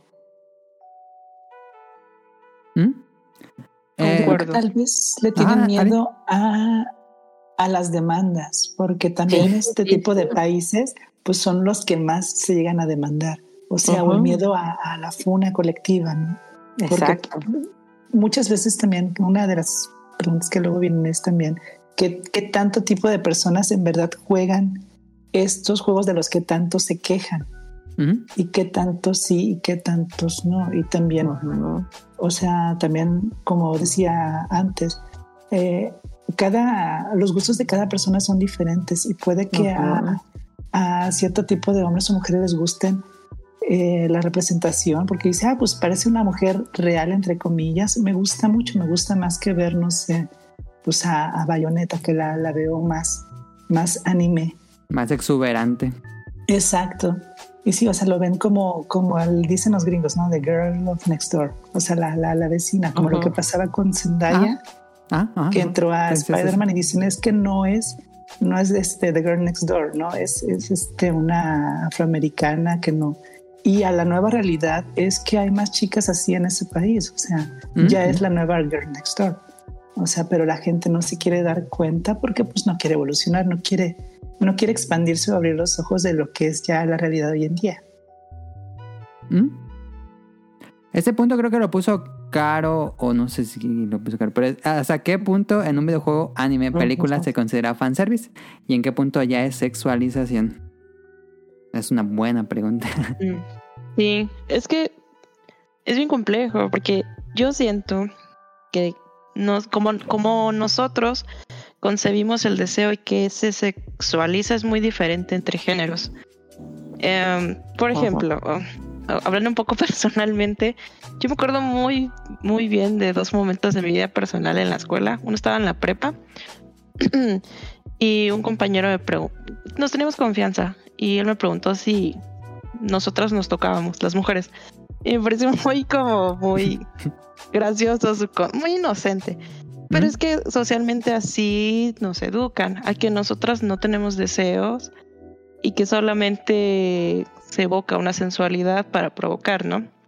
Y la otra es que en la universidad, igual, un amigo muy cercano me dijo, ¿qué le ven a los hombres? O sea, ¿qué tenemos de atractivo? apart- O sea, solamente tenemos pene y ya. Y es como, no solo tienen pene y ya. O sea, no, no son un objeto, hay atributos varoniles muy atractivos. O sea, no nos vayamos tan lejos. O sea, hace, hace poco, el año pasado, cuando salió Spider-Man, no sé si vieron, pero, o sea, Miguel Ojara, el villano, fue muy, eh, ¿cómo se diría? Amado y dibujado por la Muy gente. R34. Muy, sí, así lo, así lo podemos resumir, muy R34, porque pues es, es un hombre muy atractivo y, y, pues recordemos que pues, o sea, eh, en el mundo de entretenimiento no solo hay gente heterosexual, también hay gente de la Ujú. comunidad del cliente, hay, hay hombres gays, eh, este, y, y retomando el punto de que cómo sexualizamos o cómo vemos el deseo entre cada género, eh,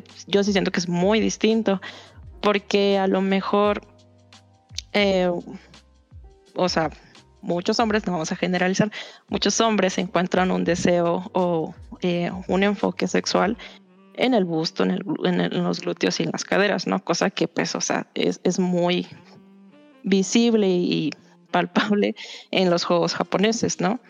Eh, y muchas veces la gente dice que eh, cuando un personaje masculino enseña brazos y abdomen, eso también es sexualizar. Yo uh -huh. creo que no, eso es fanservice para mí, porque sexualizar eh, llega, o sea, como que juega un poco con lo prohibitivo, ¿no? ¿Qué es lo prohibitivo? O sea, eh, para los hombres son estos atributos de los cuerpos femeninos.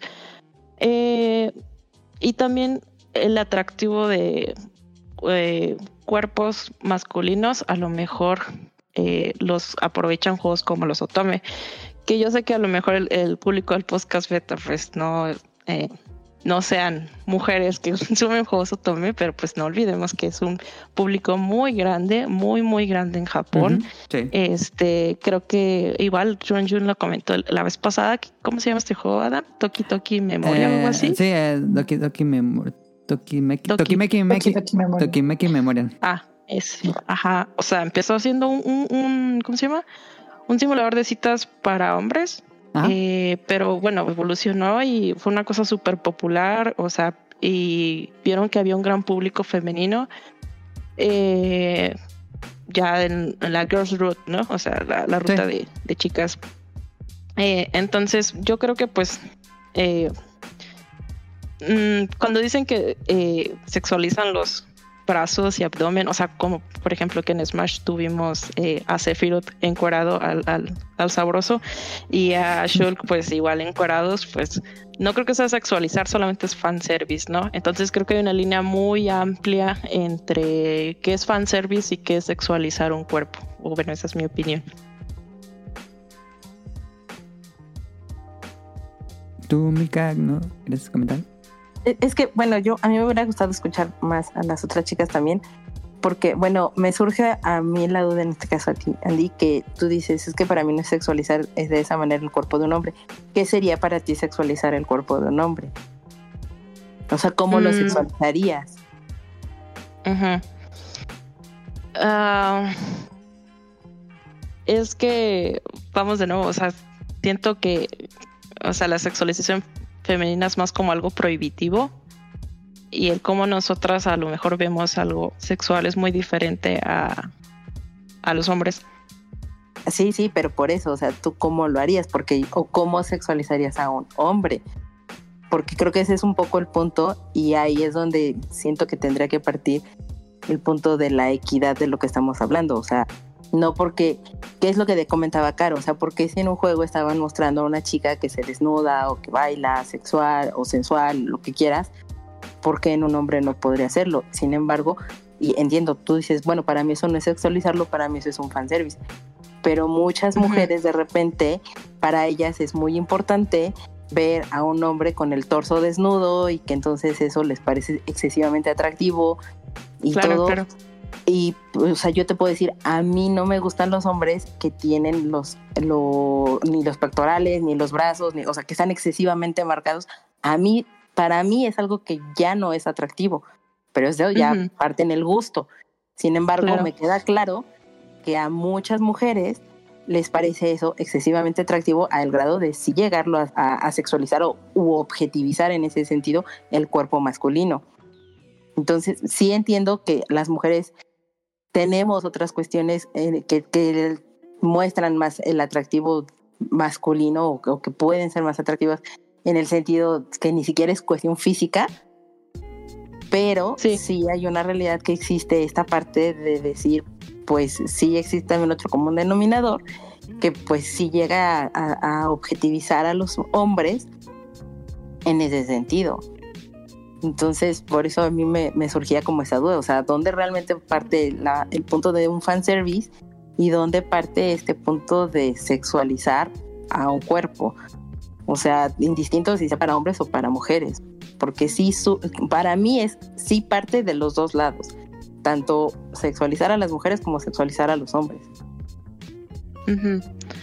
Ah, es que, por ejemplo, no sé, cuando sexualizan a los hombres, muchas veces es como en un ámbito de comedia eh, o como de burla, cuando se muestra a un hombre que trata de ser sensual.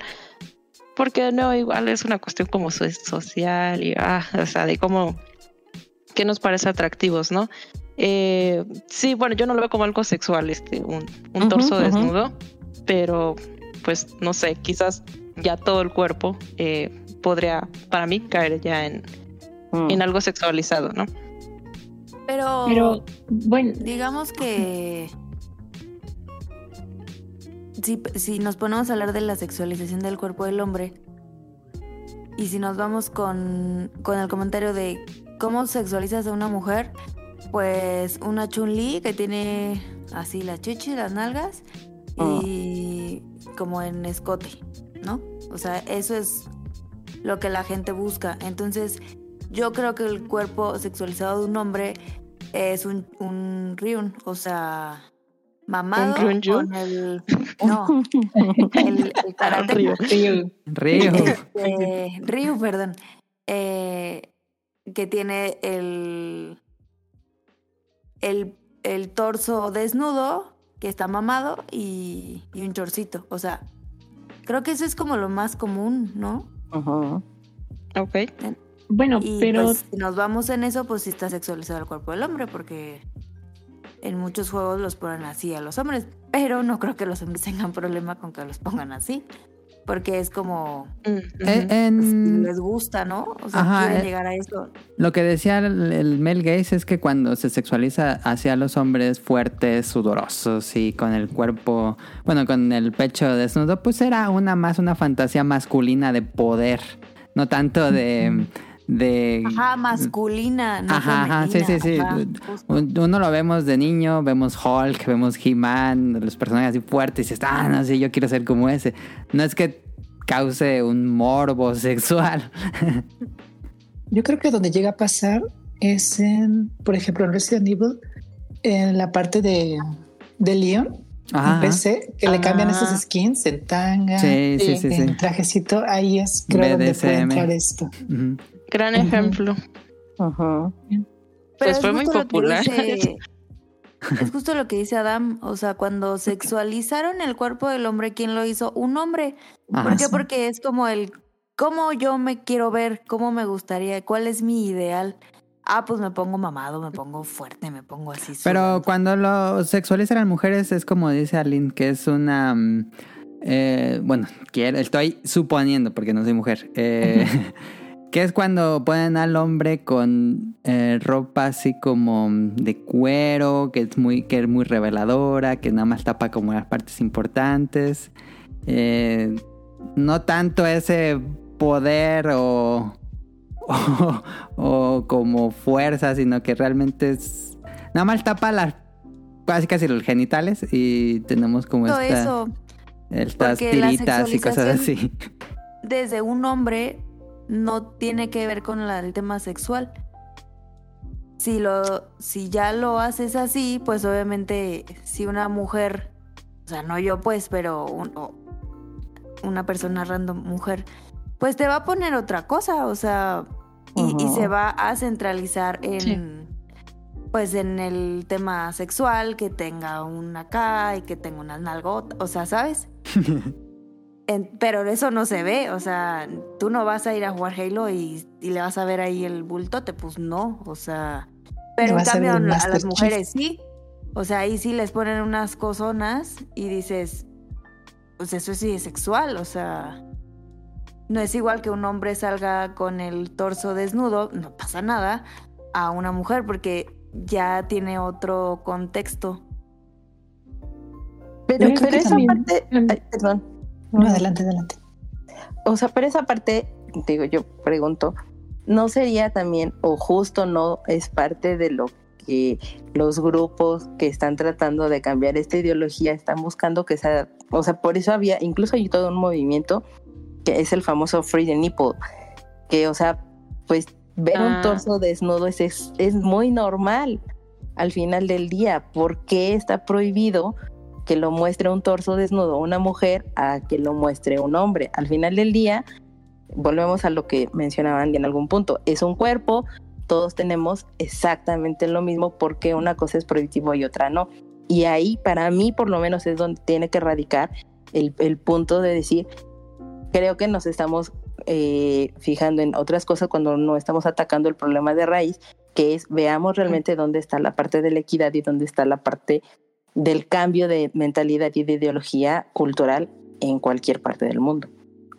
Es que mi- Sí, de ahí pero parto también porque, o sea, bueno, todo depende también de la cultura, ¿no? O sea, estamos sí, hablando, claro. o sea, realmente cada quien puede tener, e incluso aquí dentro de, de la parte así en que estamos hablando, no sé, en México, cada quien, eh, o está en nosotras, entre un grupo de, de nosotras, cada quien tiene diferentes gustos para los hombres, ¿no? O sea, altos, bajitos, gorditos, este, delgados, lo que sea. Pero dentro de la parte cultural también sabemos que, por ejemplo, este, la sexual, bueno, pues sí pudiera decirse sexualización del, de un, por ejemplo, protagonista como puede ser Cloud o Sephiroth, donde realmente tienen estos rasgos más finos y siendo que, por ejemplo, en la parte oriental tienen otros rasgos como más este, toscos, ¿no? Y para algunos puede ser muy atractivo ese tipo de, de rasgos muy finos que, que parecen andróginos. ¿Mm? Eh, y, y para nosotros es como, pues no, o sea, no, no me llama que esta persona tenga todo el, este, se ve así como eh, delgado, que casi casi le tira un bolillo y este, y en su defecto, este, la, la otra que tenga el cabello largo, que lo tenga de colores, este, no sé, etcétera. Pero parte también ahí, o sea, depende, no podemos irnos con una, o sea, con una sola, este, vaya, con una sola línea, ¿no? Porque dentro de lo que cabe, pues yo puedo decir que sería sexy, o sea, porque hasta, nos, hasta nosotras pudiéramos decir, nos arreglamos y, y tratamos siempre también, por ejemplo, en algunos casos, de que si vas a ir a la fiesta, lleves un vestido que, pues que te guste, te maquillas, etcétera, este, tal vez te gusta una persona que, que se vista, bueno, más bien que vaya de traje, se vista bien, que sea más alto, etcétera, ¿no? Entonces, pues también es un amplio rango de, de posibilidades.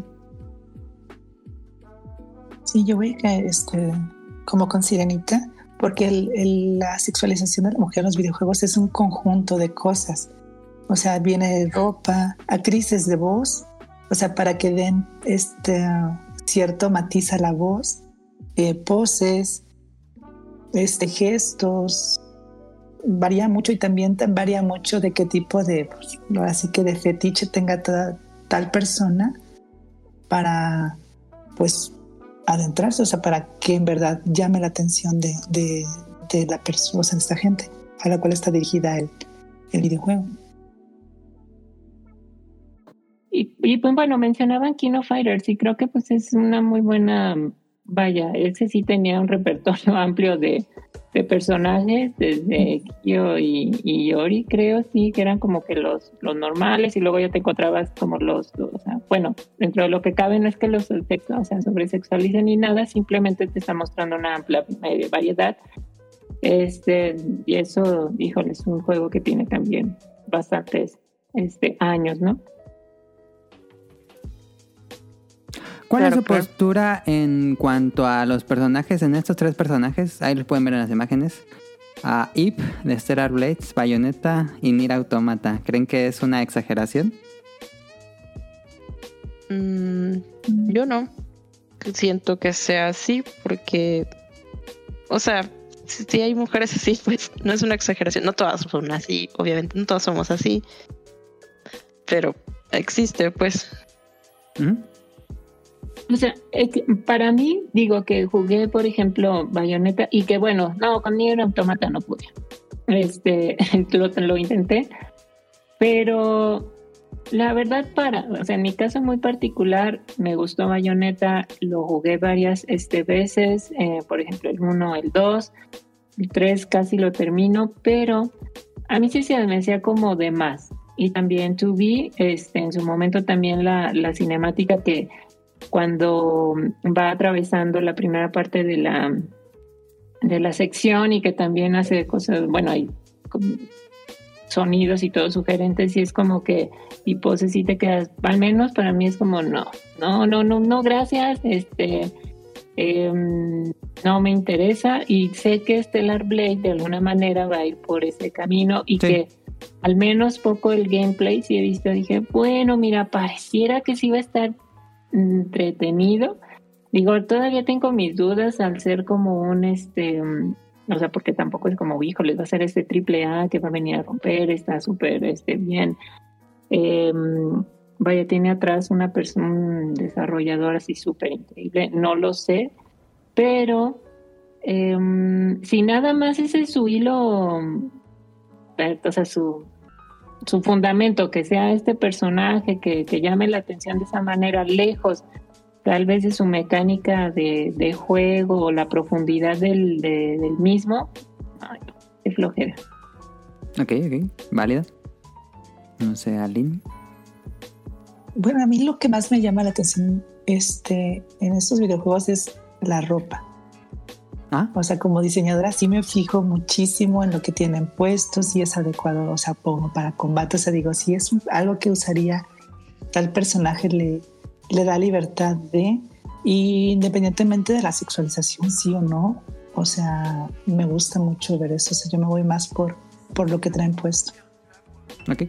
O sea, y no, no, no me causa para nada, o sea, Repulsión, repele. Ah, exacto. Ok.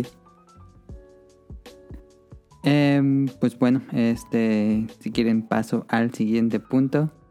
Aunque mm, pues no sé eso qué tan eh, familiarizados estén, pero por un grupo de personas, no digo que todo el mundo, se sintió que la prensa occidental de videojuegos eh, pues aplaudió mucho casos como Baldur's Gate, que hay relaciones poliamorosas explícitas completo ahí, incluso hay gente que fue baneada porque salió estas escenas mientras transmitían. Eh, juegos como The Witcher, que también tiene eh, pues, escenas explícitas de sexo. Eh, God of War, este, Mass Effect. Fue como que, ok, ya estamos llegando a ese punto, el medio está madurando. Pero cuando, o es lo que dice este grupo de personas, cuando pasa eso en, en Oriente, juegos japoneses que le suben un poquito la raya a, a tener personajes pues más sexys, que, es muy raro en personajes, digo, en juegos japoneses que tengan relaciones sexuales explícitas, pues por, lo menos en consolas no, no se ha visto. Eh, ¿Creen que a veces la crítica critica, valga la redundancia, más o se va más contra el medio oriental? Eh, ahí Andy había puesto un tweet de eso. eh, en lugar de como que aplauden mucho cuando pasa en Occidente, pero cuando llega a pasar en, en Oriente, pues eh, se van contra ellos. ¿Sienten algo así, Andy? Sí, yo creo que es muy hipócrita, la verdad, porque ah, no sé si podría caer como en lo cínico, porque como tú, como tú, como dice la pregunta, ¿no? O bueno, el comentario, que em, este, cuando hay escenas sexuales en juegos occidentales, es como, wow, qué progresivo, qué bien, y así, ¿no? Eh, que tengo entendido que luego esas escenas no pueden ser tan subidas de tono en juegos eh, japoneses porque tienen una ley o algo Sí, así. hay una ley de y- clasificación. No pueden mostrar escenas explícitas sexuales, si no me equivoco. Porque si no, ya Sí. pasa a otra clasificación y no se pueden vender tu juego en tiendas. Sí, y no sé si es por cómo, o sea, eh, se ve el sexo en, en, en Oriente como que en Occidente, que puede ser, eh, Más pero tabú. creo que sí es muy, ajá, más tabú, pero creo que sí es muy hipócrita del, del medio el aplaudir esto, solamente porque, no sé, vas a un- un estudio eh, perdón, occidental, y a lo mejor sí hay una mayor representación de cuerpos diversos, ¿no? Como la escena de The Last of Us 2 o este o, en Baldur's Gate pasa. Sí ah al lado del oso no sí lo del oso. No en Baldur's Gate hay una galería de escenas así. Ok, sí, no, sé, me parece muy como en los noventas que todo era satanizado. Ajá, ajá. Eh, bueno, cuando se satanizaba mucho el anime en los noventas y todo eso. Se siente un poco así, por eso hay un grupo de personas enojadas con la crítica Kotaku, Porygon, todo eso. No sé si alguien más. Eh, qué bueno, para que se puedan dar esas situaciones, por ejemplo, ciertos videojuegos, no sé, hablando de Cyberpunk, para que pudieras tener como las relaciones de, por ejemplo, lésbica, este, tenías que, o sea, nada más era, por ejemplo, con cierto personaje. Porque había dos personajes, este, mujeres, y con una cuando te le, bueno, le podías insinuar, te decía, no, sabes que yo esas cosas no. Y con la otra ya, o sea, total, se, se daba como que sí. En Baldur's Gate, este, nada más por el mero simple también porque lo ha visto ella dama a veces y es como, ay, este personaje, ¿no? Está Carla, que es la, la diableza. Estás así como que, ah, a ver, este, está interesante como su, su historia, ¿no? Y ahorita al menos, digo, no sé si también porque quité como la parte de, pero era más desnudo, no tanto como las relaciones eh, no, como que no da pie, ¿no? Tampoco es como que en automático es, según yo, para que se pueda dar la del oso, tiene que haber cierta cadena de, eventos para que se pueda como eh, vaya presentar. Que no es como algo que yo esté buscando, sino yo hubiera visto, a ver, ¿qué, qué tengo que hacer para que realmente tenga que, visualizar la, la, escena, ¿no? Em, por ese lado, dices, bueno, si es un juego, se presta para y, al menos como que es congruente con lo que está proponiendo, pues si se presenta la, situación y demás, pues está bien. Que sí es, está como más permitido de, este lado, sí, pues sí, sí, efectivamente no, no tienes como eh, tanto problema en, este, en estos juegos. Y que sí tal vez para, para otros pues pueda ser como más eh, prohibitivo. Ok, em, bueno, no sé si alguien hace, pero puedo pasar a la siguiente pregunta. Eh, ocurre también esto que pasa, pues también pasa mucho en películas, que hay un grupo de personas eh, que está en contra de que se sexualice a los personajes específicamente femeninos. Y pues se levanta la voz, se hace eso y por eso vemos estos cambios en los eh, estudios occidentales que por lo que estaba investigando es que contratan a otro estudio que hace como esta que vean que no se que no se sexualice, que no se objetivice a las mujeres, pero ese grupo que se queja en realidad consume el videojuego porque luego pasa de que ahora sí que castigan a un público que sí estaba consumiendo el videojuego, le quitan por lo que le gusta la objetivización, la, la sexualización y pues los otros videojuegos que lleguen a salir pues ya no son tan populares o caen en flops. Em, porque el grupo que se está quejando realmente consume el videojuego. Pasa, no, necesariamente con, con, sexualización, sino pasó un poco con, con Super Mario Odyssey, que hubo una queja, incluso cambiaron la portada del juego, porque la portada del juego iba a tener a Mario bailando como mariachi y pues hubo estos Social Justice Warriors que levantaron las voces en redes sociales, que Nintendo se estaba apropiando culturalmente de las tradiciones mexicanas y Nintendo no se quiso meter en problemas y quitó al personaje de Mario de la portada y pues ahora sí que los mexicanos nos quedamos y ahora, pero nosotros no dijimos nada, nos gustaba ver al personaje. Eh, y bueno, ¿creen que pase algo así con los personajes de, de cuando ya se sexualiza personajes de mujeres en videojuegos? Yo creo que es como muy complicado saber si juegan o no. Porque, o sea, en todos los grupos, pues existe pues, una diversidad de personas. Entonces, como puede sucederte que de repente, pues estas personas o estos activistas o como le quieras llamar, pues de repente sí consuman videojuegos y, tengan pues razón de por qué hablar y decir las cosas, como también existen pues los que de plano ni siquiera han tocado una consola de videojuegos, ya no hablemos de algún tipo de videojuego en particular, y solamente lo hacen por, por seguir como la tendencia y, y con la lucha, ¿no? Ah, ah. Muy, muy entre comillas este asunto.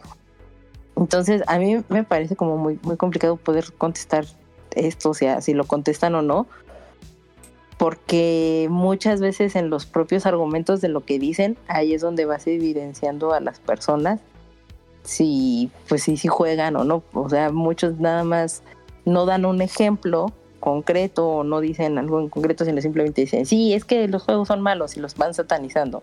Ujú. Pero dices, bueno, ¿por qué? ¿O cuál es el motivo? ¿Qué juego en particular lo viste o algo? Y simplemente se quedan en un general de, es que son malos y es del diablo, ¿no? Siento que ahí es cuando dices, bueno, realmente esas personas posiblemente no, no han jugado videojuegos, pero lamentablemente, pues la presión social o cosas por el estilo, pues es lo, eh, lo que hace que, que sucedan los cambios, como el ejemplo que dijiste de lo de Mario Odyssey. La presión social hizo que Nintendo accediera a hacer un- una modificación de algo que pues dices, bueno, las personas aludidas como tal, por decirlo de alguna manera, pues ni siquiera se quejaron, ¿no? ¿Mm?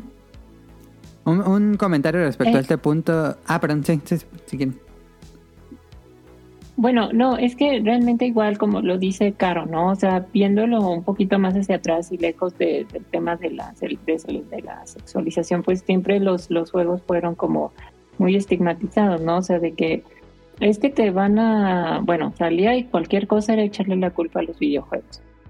Eh, y pues lejos de eso decías, bueno, es que está hablando de Resident Evil, que, que es, y, y no nada más con videojuegos, también con, con animes, ¿no? Y decías, bueno, y si lo vieron o si lo jugaron, este, porque realmente pues no, no, no veo que, que por haber jugado Resident Evil en PlayStation, pues ya haya desencadenado una problemática, ¿no? Eh, y en cuestión de los juegos, sí, ahorita se ha sido muy vocal, o sea, lo de las redes sociales también ha influido muchísimo para que cualquier persona pueda, eh, vaya, dar su opinión fundamentada o, o- literal sin fundamento.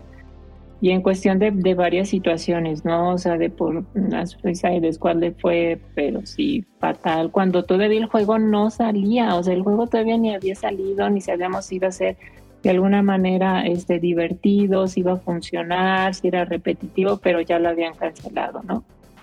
Y, y pues es una clara muestra, el juego apenas tenía una recepción este, por muy pocas personas y ya, ya había eh, un general que, que había que, que bueno, que, que no jugar el juego. Y literal también a veces con, bueno, como lo fue con, con Power World, ¿no? Que, que también de repente pues fue un hitazo.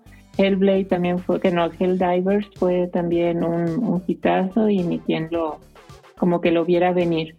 Entonces, pues también con lo de los, o sea, con el tema que comentabas, pues sí, o sea, puede haber personas que se pierden de una gran eh, experiencia por, por algún prejuicio que tuvieran.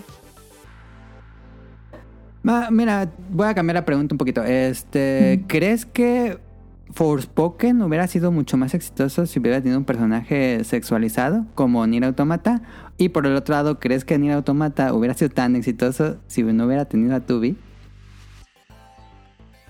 Fíjate que Mm. Forspoken hay, ah, perdón. No, no, no te... Ah, bueno, Forspoken a mí me llamó la atención. Tanto que lo cuando lo vi ya rematadísimo lo compré. Ahí lo tengo. Porque hay, mucha gente que dice que es buen juego, pero siento que como que el personaje no hizo clic con los jugadores. A mí yo sí vi varias reseñas, este también vi varias, o bueno, este textos al respecto y sí lo criticaron mucho y al menos como que quería ser este personaje cool, este que sí llegaba a ser como odioso. Pero para mí me pasó lo mismo con Aloy y terminé disfrutando el juego. Eh, porque Aloy también se vuelve, híjoles, insoportable. Llega un momento en que Sí, "Ya, sí, por favor, o sea, tú eres la que tienes que salvar al mundo, pero El no, tío no sabes qué mejor si te vas a... Sí, no, no, dije, ay, no, es que si tú te vas a quedar al frente, mejor que nos lleve ya. Pero, porque te hace, pero pesado el juego, o sea, Eso, pesado eso es lo que pasa mucho con, con Forspoken, de que el, el guion está como escrito así. Pero también Entonces, influye mucho. Ah, perdón, perdón, adelante. No, no, no, no, adelante. Lo decía mucho que influye mucho también los influencers, ¿no? Bueno, así que lo que ellos digan, ¿no? Porque, por ejemplo, con lo de Mario Odyssey, ni siquiera había salido el juego, ya lo habían pues, prácticamente cancelado.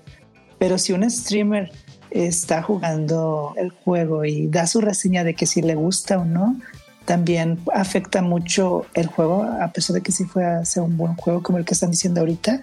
Hace rato vi que alguien lo compró y dijo, voy a jugar esta basura, a ver si no es tan basura. Y yo busqué el juego y dije, pues se ve padre, se ve muy interesante, ¿por qué dirían que es una basura? O sea, no, no, no entendí.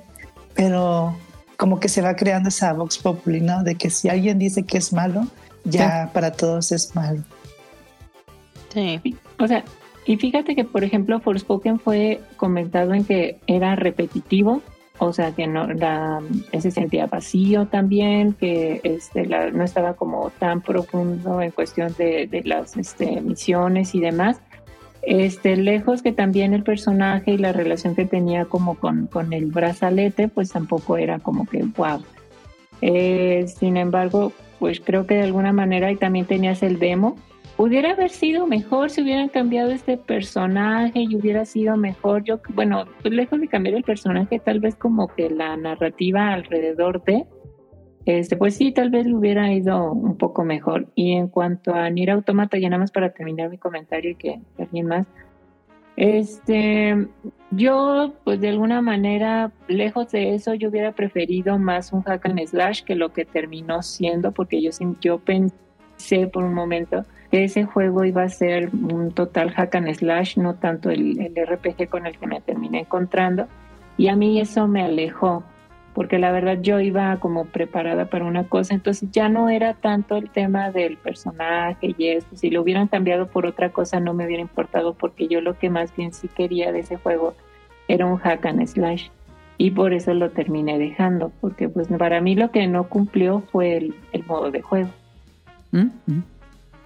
Leo este mensaje que me puso César con el que grabo Dream Match, que creo que va un poco por este tema. Dice, las empresas deben estarse dando cuenta de que la gente que se quejaba de los diseños de male gaze y exagerados de fantasías masculinas no compran juegos, solo hacen ruido en redes sociales. La gente que quiere esos modelos y personajes y fantasías, eh, el male gaze, full male gaze, full objetivización del personaje ma- masculino, digo femenino, no solo compra el juego, sino que los reserva en preventa, compra los libros, compra las figuras, etcétera. Y no sé ustedes qué piensan de esto. Yo sí siento un poco eso que que el fan va a ser fan de los personajes, no importa cómo sean. Sí, pues tenemos al Link. Todo el mundo lo ama, sea como sea. Ajá. Y ¿No pues trae de link a link? No, sí. Este, bueno, es que cuando te gusta una obra, realmente vas a tratar de consumir lo que se refiere a esa obra, ¿no? O sea, por ejemplo, yo como me arrepiento de no haber conseguido la edición de Elden Ring de colección, la que venía con Malenia, porque a mí me terminó encantando todo alrededor de ese juego. Y ahorita que salió el trailer del DLC, pues otra vez como que regresa, regresa este hype. Pero bueno, si a una persona le gusta eso, pues está bien que consuma lo que, o sea, tal vez sea el juego, tal vez sea un libro de arte, tal vez sean, vaya, Figuras. videos. Ajá, sí, exacto. o Las figuras, no, las figuras es otro tema, ¿no? O sea, ahí sí se te va también la vida. Pues si quieren paso a los comentarios del público, porque esto también va a dar para mucho, mucha plática. Eh, comienzo con Don Gris, que nos mandó un mail largo, así que ahí va. ¿Qué tal amigos? Saludos y espero que estén bien. Les mando un saludo especial a Carolina y espero que esté al 100% de salud. Sobre el tema de la semana, para responder la pregunta sobre si hay una sobresexualización en el mundo de los videojuegos, primero deberíamos hacer una investigación donde tengamos claros nuestros criterios, recopilemos los datos, los cataloguemos y acomodemos para así poder tener una respuesta que sea lo más objetiva posible. Pero eso claramente es imposible por lo vasto que es el mundo de videojuegos. Así que deberíamos de irnos ir a respuestas que sean subjetivas, más concretas en ciertos puntos. Para mí es obvio que es dentro de un hobby tan grande y tan variado hay juegos que tienen hipersexualización como los chorromil juegos por en Steam, la sexualización más moderada y también una sexualización nula dependiendo del producto. Hay también, digo, perdón, juegos hay muchos y para todo público, por ende hay variedad en cuanto al nivel de sexualización. Ahora bien, para mí es importante notar que un videojuego es en parte arte y en parte producto, y en cuanto al arte de la sexualización de la figura humana, ha estado presente siempre.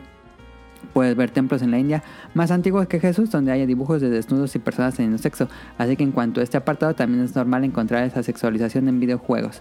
En cuanto a la parte del producto ya sabe, sabemos que el sexo vende, y no sexo como el acto en sí, sino hablando de personas bellas, la sensualidad y lo sexy. Una figura humana agraciada físicamente llama mucho más la atención, así que es esperable que las compañías hagan productos aprovechando esto. Podríamos preguntar si es ético o no, pero al final la gente que la que la gente que decide con la cartera si es un producto vende que se repite y si no se desecha. Así que para mí es normal y he esperado que haya sexualización en algunos videojuegos porque en parte es lo que la gente vende y en parte porque es lo que el autor quiere expresar. Por eso es mala la sexualización en cualquier nivel en la ficción. Es más una pregunta, ¿es mala sexualización en cualquier nivel en la ficción? Pues no es ni mala ni buena, solo es un recurso más que bien utilizado enriquece una obra. Para mí el escandalizarse por esto de una obra de ficción es como llevarse las manos a la cabeza, llevarse las manos a la cabeza, porque hay violencia en un cómic, un libro o una película. Al final es ficción y los estudios demuestran que no afectan en la conducta o preferencias de las personas ya que las personas, incluidos los niños, sabemos diferenciar la realidad de la fantasía. Digo, yo crecí viendo a Ryu, super musculoso y varonil, a Dante con un hombre badass y guapo que atraía, todas las minitas o kratos, que era la definición de un macho que nunca se raja y supera todo y no crecí traumado ni culpándolos de mi apariencia por no poder ser similar a ellos hay que agradecer la variedad que se perdón, hay que agradecer la variedad que hay en la industria de videojuegos con personajes de todas formas y tamaños y enfocarnos más en cosas buenas que te dejan y no tanto en si tienes cote o no. Para mí actualmente la prensa y muchas personas se obsesionan demasiado con el tema de la sexualización de las mujeres en los videojuegos porque de los hombres semidesnudos y musculosos en, casi tanga en los videojuegos para esta gente parece que no existen KOF, Mortal Kombat y League of Legends. Busca y buscan imponerse cuando solo hay que prender la consola, poner el juego y ser feliz. La prensa especializada debería relajarse demasiado en el tema ya que parece, se parecen a la iglesia de los noventas, que lo que mencionamos, que se la pasaba satanizando todo dentro de los videojuegos. Y bueno, ese era mi comentario, espero que al final lleguen a una conclusión positiva en el tema. Cuídense y saludos a la inconsultora Manca, que soy su fan y saludo a todos los invitados del programa. Posdata también saluda a Adam, solo a él que Solo que a él ya lo saluda en otro podcast. Saludos ahí a Don Gris. Ese fue su mensaje. Um, sentí el cariño por el podcast con ese, correo. Chamo también escribió. Sí, dale, Caro. Al, comentario de él, mm, a lo mejor me voy a ver mal con lo que voy a decir. pero en este podcast no juzgamos. Pero es que creo que el decir de que, no hombre, no pasa nada, ustedes no se fijen en eso, pónganse a jugar. Eso es gran parte del problema de la problemática, o sea, de la problemática que estamos hablando. O sea, dejarlo pasar. Han sido años, años desde los noventas que, que se ha estado sexualizando el tema y lo vemos tan normal que es como, no pasa nada, o sea, e, es, fantasía, es comedia, es algo que no es real, no pasa nada. Tú no, no lo peles, tú ve otra cosa. Y al final esto pues ha explotado porque pues el tema del, del tema feminista, el tema de la igualdad de las mujeres, pues, y tanto en las películas como en videojuegos y todo, creo que es importante el visualizar, eh, no visualizar, como darle, sí, darle visualización a estos temas que a veces pasan desapercibidos y que sí es un problema, porque al final yo sé que un videojuego es, no es real, sí, no, pero afectan la imagen de la mujer y lo que les decía desde que empezamos el, el programa. Lo que a mí no me gusta es que en los videojuegos nos pongan como decoración, como, o sea, pongan a la mujer como algo de decoración, como algo para rellenar, algo para eh, atraer al público. Y que no tenga, no le agregue, eh, pues realmente algo al juego como tal, como, como historia, como forma de juego, como realmente el, el juego, pues, o sea, la ponen como, ah, eh, que se vea guapa, que se vea ahí chida. Pero ¿qué le agregas? O sea, si le pones una mu- o, o se la quitas, ¿qué le agregas al juego? Si no le agregas nada, pues entonces estás sexualizando a una mujer solo para que vean Para que está vendan. ahí. Ajá, y eso es a mí es lo que me molesta. O sea, eso yo vine, yo vine al podcast a eso nomás. Entonces, está bien lo que dice Don Gris y saludos, pero creo que es bueno también hablar del tema y que vean otros puntos de vista y que Ajá, a veces sí le agrega eh, una idea, a veces sí le agrega el el- una mujer, o sea, que pongan una mujer en alguna parte del juego, aunque esté chichona o no, está bien, o sea, pero con que sí agregue y con que sí forme parte de la experiencia o de la dinámica del juego o lo que sea, pero si no, pues no, es como cuando Broso llevaba a las morras en Ajá, bikini la a secretaria. su- a- ajá, a su noticiero, como por, o sea, agregas algo al noticiero, no, entonces eso es sexualizar a la mujer desde mi parte y ya me callé. Muy bien, buen punto. No, no, pero es que diste también un punto, o sea, muy, o sea, totalmente válido, Sí. o sea, y congruente también, porque lejos de todo, nosotros estamos hablando también desde alguna manera del privilegio de que nosotros sabemos, conocemos, al menos tenemos como muy centrado el tema, pero no sabes allá afuera también a quién le pueda, o sea, a quién pueda llegar ese producto, ¿no? Y lejos de eso también puede ser que, que sea un, digo, ahorita hablando de lo que es el leproso, pues no sé cuántos, este, am, niños o niñas vieron, o sea, como algo normal eso, ¿no? Siento que tal vez no había una persona adulta que pudiera este, decir, no, pues es que eso tal vez ni te corresponde. Como ya se ha tomado en otros temas, por ejemplo, un gran defauto, que no porque dices, ah, el juego es, eh, pues es así, y la violencia y lo que quieras, pero pues no es para todo, este, para todo público. Este, hay nada más pequeño, nada más como comentario. A ver, Adam, ¿qué piensa de eso de, de lo de God of War? Pero bueno, primero terminemos ese tema. ¿Cuál? ¿Cuál? Eh, ¿Ah, sí, Andy? Porque iba a hablar Andy, iba a hablar Andy. Ah, perdón, perdón. Sí, Andy. ah, es que eh, muy, muy válido el, el- el punto de Caro, porque pues si no, no habría este discusión, ¿no? Ah, O sea, ese es el punto, ¿no? O sea, eh, ¿cuál- eh, a veces como, ¿cuál es la, la línea delgada en donde este crea un conflicto? No, ¿no? Que, creo que es muy subjetivo. Pero, mm, por ejemplo, Caro mencionaba que, que por qué las hacen con ciertos atributos y no aportan nada, ¿no?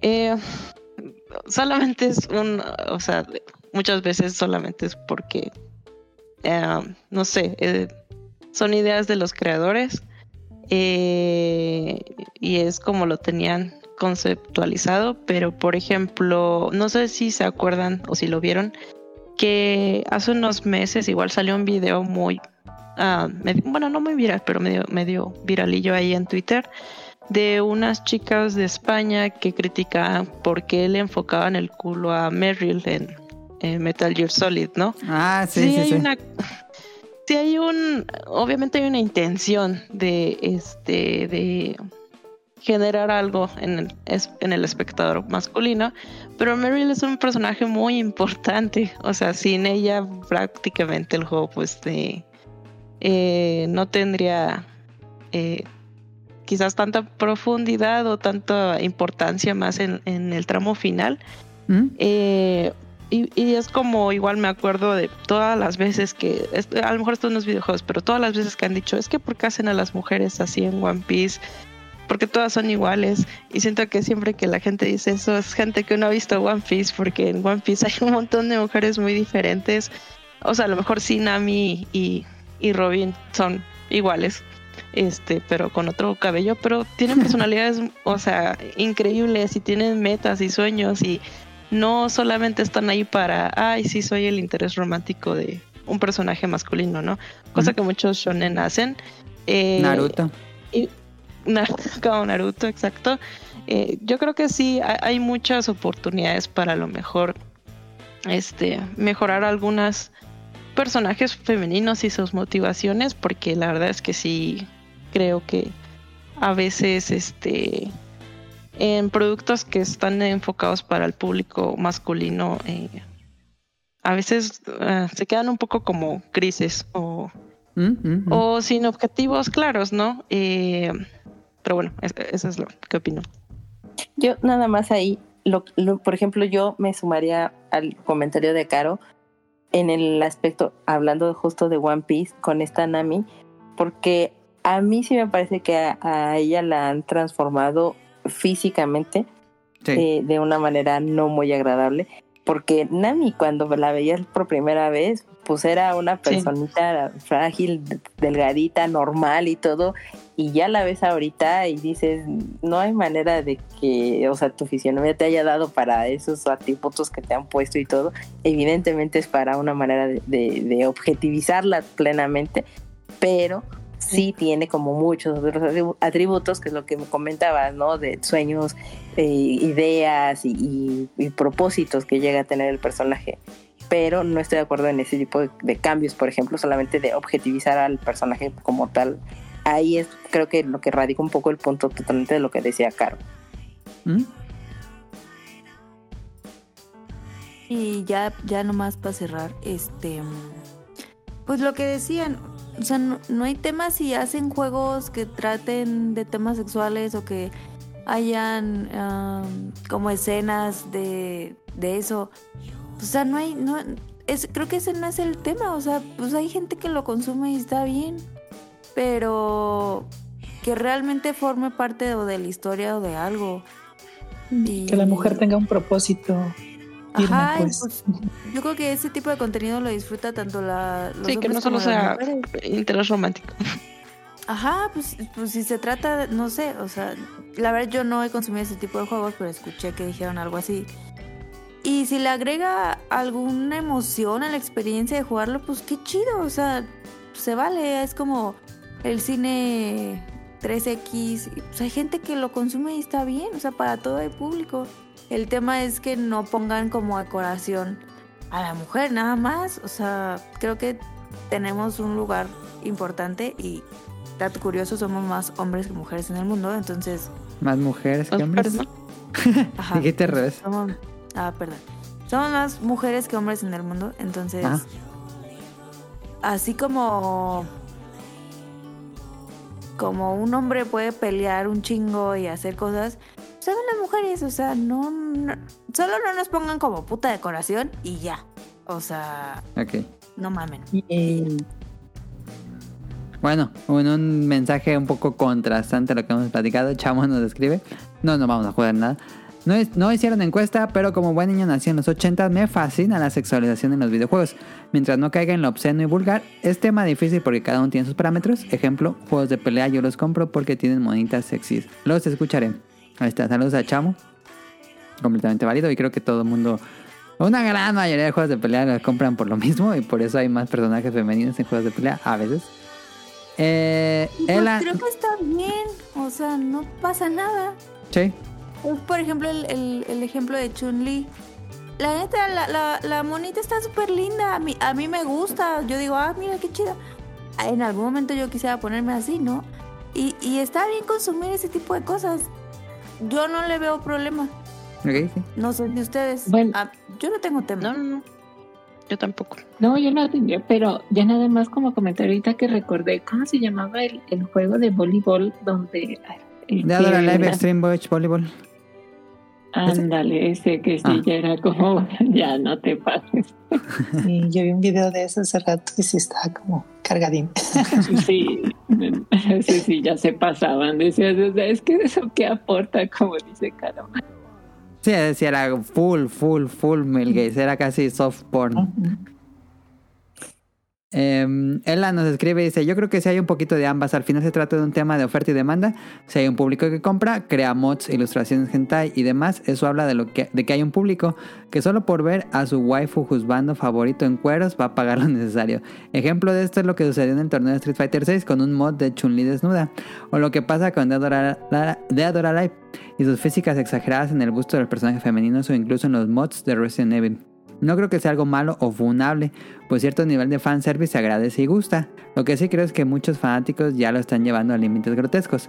Lo de Final Fantasy VII Rebirth creo que está llevado aún dentro de lo que es aceptable después de todo. Lo de la escena esta de la playa, de Sephiroth, digo no, este Cloud, Claro. Tifa y Aerith. Eh, saludos Me y espero estén de lo mejor. ¿Sí, Andy? Ay, perdón. Ah, solo quería decir que me, me- el otro día, me, bueno, creo que ayer me andaba preguntando que si Cloud hubiera salido, la recepción hubiera sido igual. No lo sé. Ah, O sea, porque buena también Cloud sale en traje de baño. Sí, Porque sí, pues sí. ahí todo el mundo estaba de, ah, sí, qué bueno. y eso. Y también vi gente emocionada por Cloud.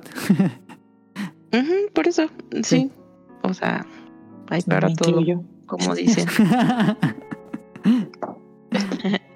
Este, Pues sí. Bur- Burning Han nos escribe, dice, hola, sobre el tema de la sobreexplotación, sobreexplotación sexual en videojuegos. Yo creo que sí ha habido desde hace mucho tiempo, sin embargo, no era como algo que te lo pusieran muy in your face, sino más sutil, además de no caer en lo vulgar y por lo tanto no había tanto problema. Hay que recordar que en Oriente ven las cosas diferentes de Occidente y ahí es donde el tema se complica porque creo que la gente en Occidente sataniza mucho el fanservice en eh, explícito y sin censura. Dicen que es innovador. No, no, perdón, perdón, ya me, ya me perdí. Eh, y es ahí donde el tema se complica, porque creo que la gente en Occidente sataniza mucho el fanservice en Oriente. Pero cuando ellos sacan algo que incluso puede ser más explícito y sin censura, dicen que es innovador. Pero bueno, eso ya estaría rozando el tema de censura y creo que eso voy a tocar en otro podcast. Lo, lo mencionamos ahorita con The Witcher, con Baldur's Gate. Por ejemplo, puede haber casos en la que me parece de muy mal gusto o innecesaria la escena de Abby en The Last of Us 2 o la escena de sexo con Halsey en forma de oso en Baldur's Gate, que incluso es menos explícita que, em, que la de Abby, pero pues deja muy implícito el bestialismo. Creo que ni Mass Effect se atrevió a tanto. Por otra parte, tienes juegos como Dragon's Crown, que en su momento cuando salió dio de qué hablar por las supuestas proporciones irreales que tenían los personajes, que no sé de que no sé qué de real tengan los dragones cuando esto era más enfocado al diseño de Power Fantasy. Saludos a los staff e invitados. Sí, cuando salió Dragon's Crown fue muy criticado. Em, y bueno, ya mencionamos un poco. ¿Creen que, bueno, le pregunto a, a Andy, que lo ha jugado, ¿crees que la escena de sexo era un poco innecesaria en The Last of Us 2? Mm, sí, no sé si ah, cuando la vi fue como, esto es como para recalcar que Abby sí es mujer. Mm, Ajá, ajá, no sé, ajá. siento que simplemente, no sé, si se empezaban a besar y, y solamente cortaban y se hacía de mañana, se daba a entender. Ah, sí, sí. Ajá, pero no sé, Es muy Creo que- explícita, muy visceral. sí, sí. Bueno, a mí no me, a mí no se me hizo necesario. Ok, ok. Eh, nos escribe Cadasco. Saludos, señor Don Podcast Beta. Espero aún estar a tiempo de mandarle saludos. Yo creo que en videojuegos hay gustos para todos, así como gráficos y jugabilidad hay para todas las personas. A algunos les gustan las waifus con más o menos ropa o con más o menos físicas reales. No tiene de malo, nada de malo o raro jugar Mario Bros. Wonder y al otro día jugar voleibol de Dora Life, que es el que mencionamos ahorita. Los juegos son una fantasía y la imaginación es el límite. Saludos al staff e invitados. Y termino con Jesús, que nos manda varias preguntas del tema. Creo que sí hay mucha sexualización en los juegos de la actualidad. Igual hace falta que saquen mujeres protagonistas con mayor peso en muchos juegos. Igual la sexualización deriva de la represión que existe en Japón y que en América es algo que usan para vender más juegos. Van preguntas para el staff invitados. ¿Qué juego de la actualidad se les hace que tiene mucha sexualización de figuras masculinas y femeninas? Primera pregunta. ¿Cuál juego dirán que es así eh, sobresexualizado? Yo sí bayoneta, o sea, para de mujer está muy, muy sobresexualizada. Ajá, ok. ¿Alguien más? Sí, igual, más que nada el primero, que era donde sí ya. Ya los otros, como al estar este Le bajaron ahí tantito. de por medio, Ajá, sí, sí, sí. le bajaron. Pero sí, el primero sí, sí era muy sugerente. Este, igual, bueno, Dead or Alive y. ¿Cómo se llama este? Sen, Senran Kaura, algo así. Senran Kagura, uh, sí, Senran Kagura es, Ajá. es Ahí sí, este, cuando la gente hentai. habla. Sí, o sea, sí, la- cuando la gente habla siempre dice, no, para jugar con una mano y así. Entonces, Ajá, ajá, sí, no nos sí, sí. hagamos tontos. Ella está Pinball de Senran Kagura. asco. Pues eso dicen yo que. Sí, yo también diría que es en Rancagura y mm, Onechambara. Creo que sí, raya límites un poco vulgares a mi gusto. Ah, dice, ¿creen que la sobresexualización está creciendo a otros medios de manera alarmante? No. ¿Ustedes dirán eso? Mm, No. ¿Cómo, cómo que otros medios? A A películas. y- películas, series, libros, libros, manga. Pues No, es que siempre sí, ha existido. O sea, Ujú. Yo le veo igual. sí, No ha sea, crecido ni ha bajado. Creo está que ahorita este, estos movimientos han como que permeado de alguna Ajá, que ajá. otra manera para, para cambiar la mecánica actual. Digo, te encuentras también ya, ya diversos, vaya, más que nada igual a, a veces en los que comentas de animes y demás, pues hay una gran diversidad ahorita de, de todo, películas y demás. Ujú.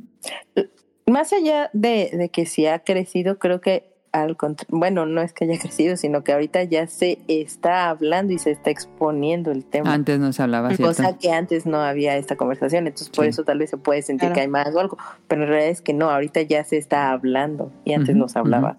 Sí, es un gran, gran punto el que menciona Mika. Dice, ¿creen que esto puede, se puede deber a que la industria está más llena de hombres que de mujeres? No, Pero- solo dice Mika, se ha hablado más. Bueno, yo creo. Yo creo que en un inicio sí, o sea, el, por ejemplo en los noventas, cuando fue más el boom, si hiciéramos una encuesta o una gráfica, de en, en lo personal creo que sí había más personas hombres Sí, sí, sí, eso era obvio. Ajá. que mujeres. Entonces, para mí me hace sentido que, que toda, todos estos años y esta generación pues haya crecido con esto. Por lo mismo, porque eran empresas que tenían hombres, que hacían juegos para hombres Ajá. y que los consumían hombres. A- ahorita en la actualidad creo que ya está un poquito más homogéneo, ya es más, no sé, un 70-30, 65-40 y ya se empieza a hablar de estos temas. Pero creo que en, en un principio sí, creo que esa es la problemática.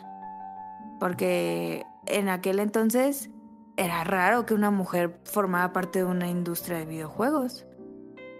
Ajá. Y imagínate una persona en los 90 diciendo, oye, yo creo que no está bien que le ponga, o sea, es como el meme este que lo tiran a la ventana, sí. porque no, o sea, no había manera. Ahorita Ya, lo normal. ya es otro tema, ajá. Dice, ¿conocen ¿Creen que en chicas? algún- Ah, no, perdón, dale, dale, dale. Perdón, perdón. O sea, ¿creen que en algún momento, porque fíjate ahorita lo que dice Caro es una cosa súper, súper importante y muy, muy valiosa, porque justo dice, es que antes eran pues puros hombres, ahorita lo- o niños que consumían esto estaban con esa como formación y ahorita ellos son los que hacen estos juegos, pero pues sorpresa, el, el mercado se ha hecho más grande en el sentido de que ya es más diverso, de que hay más mujeres y más hombres, o sea, está más, más equilibrado, ¿no? Y ustedes creen que mucho más adelante, en algún punto, se llegue a modificar esto? O sea, que sean más mujeres. Pues no, no, o sea, no que, no que sean más mujeres y eso, sino que, o sea, de plano este, este tema ya sea así como obsoleto y muerto. O sea, que ya no existe este Mm. tema de la sexualización y eso, porque Ah, como ya se está haciendo, o sea, en la propia industria ya hay mujeres, ya también más mujeres consumen videojuegos todos, en algún punto, no sé, tal vez ni nos toque verlo, o no lo sé, pero que ya no existe ni siquiera este tema. Pues ya tal vez Mm. estuvieran hablando de otras cosas. O sea, por ejemplo, es que de, de manera cultural y a través del, o sea, de- del tiempo, pues en, en su momento, pudieran haber dicho, bueno, es que cómo va a haber una mujer en una este, carrera de, de sistemas, ¿no? O sea, que pudiera estar Ujú. desarrollando o programando. Y ahorita ya es súper, súper, súper este, común, ¿no? Que, que Ujú. pudieran estar en eso. Yo lo veo ahorita que estoy este, estudiando que también es una eh, ingeniería y, y yo creo que, no sé, pudieran ser la mitad y mitad, ¿no? Entonces, este, en ese sentido, pues sí, claro, ahorita está saliendo muchísimas personas ya sin ese estigma de que no, es que es una carrera solamente para, eh, para hombres y que, digo, pues la verdad es que no, van a salir ahí muchísimas mujeres. Y lejos también de que sea una parte de- del tema de género, pues te puedes encontrar que ya también la, la sociedad, bueno, no todas, pero sí una gran mayoría, pues ya es más abierta al tema este, LGBT y todo eso. Entonces que eso también está permeando de alguna manera en, en, pues en otros temas, no, no es propiamente con, con el tema de, de que si es mujer o, hombre. Entonces, pues eso sí, como bien lo dices, pues a futuro seguramente eso se va este, estandarizar. Yo creo que la sexualización siempre va a estar. Em, por ejemplo, Bayonetta fue diseñada por una mujer. El- se dice que los mejores hentai son dibujados por mujeres. O lo que pasó con The Dangers in My Heart, que es, que es una autora y que pues la critican por sexualizar a una chica de 14 años, algo así. Esa es Em, la de Dress Up Darling, My Dress Up Darling. My Dress Up Darling también es Pues una mujer.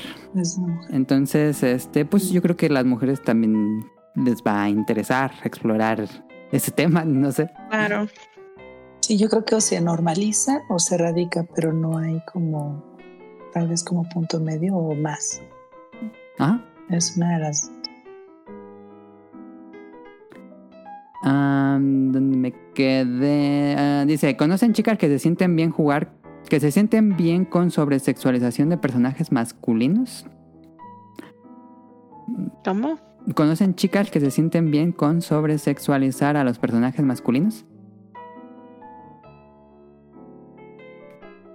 Ah, O sea, Sí. que nosotros queramos. O sea, yo, yo no conozco como tal a alguien que te diga, ay, mira ese. O sea, no, pero pues, no dudo que sí exista. Ajá, ajá. Es de los dos lados, creo yo. Ah, ya O sea, yo digo, ay, mira, No. se ve lindo, qué bonito. Sí, pero no. Fí- Fíjense que en, en Baldur's Gate, cuando creas a tu personaje, técnicamente también te deja, con, o sea, bueno, como crear a tu pareja, ¿no? Como quien dice tu, tu hombre ideal o tu mujer ideal. Y es curioso porque también te, o sea, yo en- en la parte de, de crear un personaje, híjoles, me tardo siempre muchísimo tiempo. Pero sí fue así como que, ay, ¿en serio? O sea, te están dejando crear como a tu pareja. Y curiosamente dentro del desarrollo de la historia sí llega un momento, de hecho Adam también ya lo, lo pudo ver, donde sí se te presenta en un viaje y platica contigo y todo, y es como, ok, bueno, ya tú decidirás qué rasgos le quiere poner, si barba, este, cicatrices, este, etcétera. Justo la relacionando con la pregunta que sigue es cuando juegan un RPG donde pueden elegir personaje femenino o masculino, ¿qué género escogen? Yo Femenino masculino. siempre, siempre. ¿Tú, Allen? Masculino. Ah, ¿tú escoges masculino? Ok. Sí. ¿Alguien No, más? yo femenino porque me encanta pintar, o sea, ponerle cabello de color, ponerle maquillaje, este, no sé, o sea, me gusta así como que todo. Digo, yo sí la verdad le dedico mucho tiempo siempre, aunque al final, por ejemplo, terminabas haciendo tu personaje en Elden Ring para que quedara bien Para padre que todo esté tapado con una armadura del Armadura. 100% del Sí. juego. Exacto. Y en Bloodborne también, así, Sí, súper Monster así Hunter al también. detalle y que no, no ves nada. Monster Hunter también. Sí, yo creo que nada más mujeres cogían Monster Hunter y en Animal Crossing. O sea, en mi caso, por ejemplo, si tengo que escoger Ajá. un personaje o tipo Animal Crossing, como mencionaba, normalmente sí escojo una mujer, pero porque trato de. y que lo puedes eh, customizar, como dicen, o personalizar, Ajá. y pues si tratas de que se parezca, bueno, en mi caso, trato de que se parezca a mí o que me guste a mí, ¿no? Pero si ya hay personajes preestablecidos entre hombre y mujer, por ejemplo, como. Ay, se me olvidó ahorita algún juego. Pokémon. Eh, ajá, o, o sea que el personaje principal o que yo lo conocí como un hombre, pues soy ese personaje, el hombre. Ah. Ok. Dice, igual que la sexualización también ha incrementado de violencia o temas crudos en cierto juego, creo que estamos llegando a un punto en que nos quieran normalizar dichos temas. Ay, es una pregunta que medio no entiendo tanto. Este, pero creen que se esté normalizando que tengamos eh, temas crudos de violencia en videojuegos. Pues sí, ¿no? Pero Mm. siempre. Sí, ya para otro tema. Sí, también, también, también. Am, y última pregunta, ¿ustedes prefieren jugar videojuegos con temáticas maduras o prefieren juegos simples y divertidos? Mm, Pues de los dos. De los dos. Depende del mood. Ajá. Exacto. Sí, exacto. Sí, de repente sí, no sé, estás pasando de Lies of P que dices, oh, está muy, y llegas, no sé, a un RPG donde totalmente así pausado y demás. Sí, de los dos, o sea, no. No. Ya luego hacemos el tema de mm, qué prefieren jugar los hombres y qué prefieren jugar las mujeres. Eh, pero bueno, eso ya sería para otro tema. Pues ahí está el tema. Se duró bastante como, como era lo esperado. Eh, ¿Tienen alguna conclusión que quieran comentar o nos pasamos a la siguiente sección? Yo solo quiero dar un comentario. Ajá. Si Resident Evil 2, 3 y 4 no hubieran tenido personajes atractivos hechos con modelos, no, hubiera sido, no hubieran sido tan populares. Eso es todo. Sí, yo también coincido. Una ovación de pie.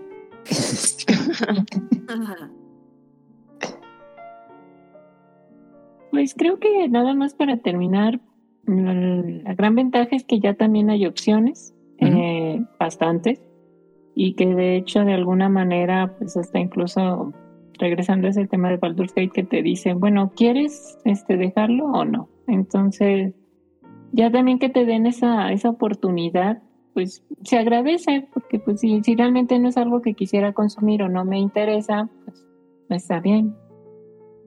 Sí, eh, tal vez los desarroll- desarrolladores deberían dar más opciones si no quieren.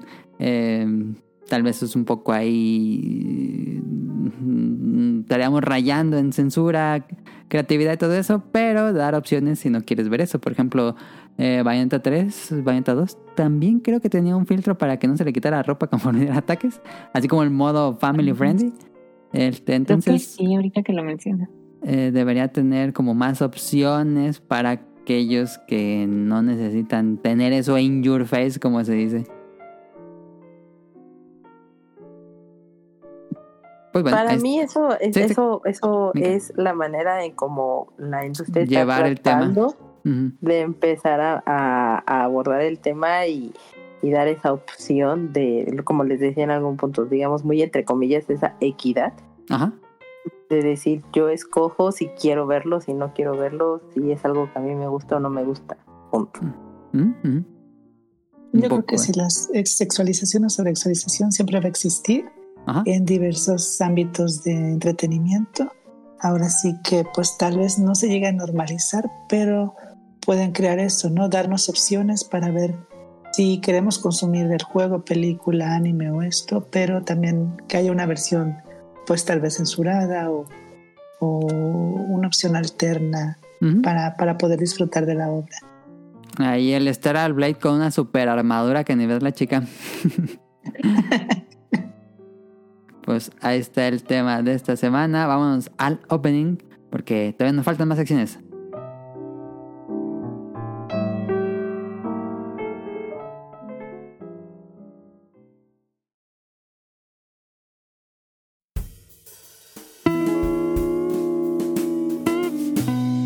Opening de la semana.「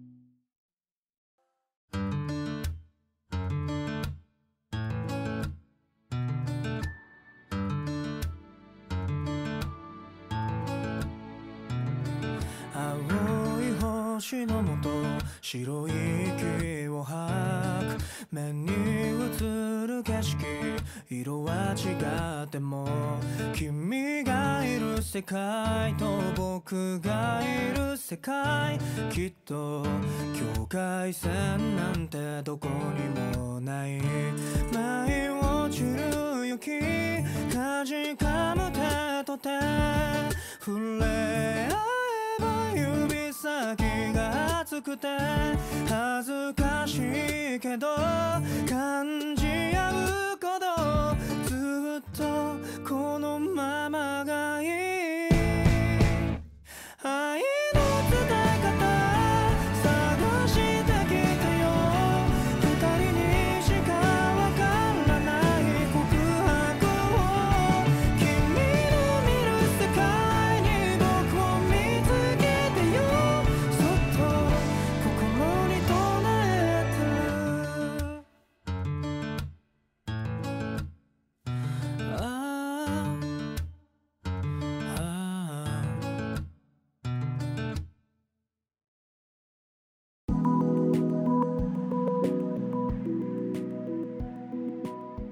Acabaron de escuchar la canción Yuki no Ne del grupo Noble Bright y la serie Sign of Affection o Yubisaki Torrenren.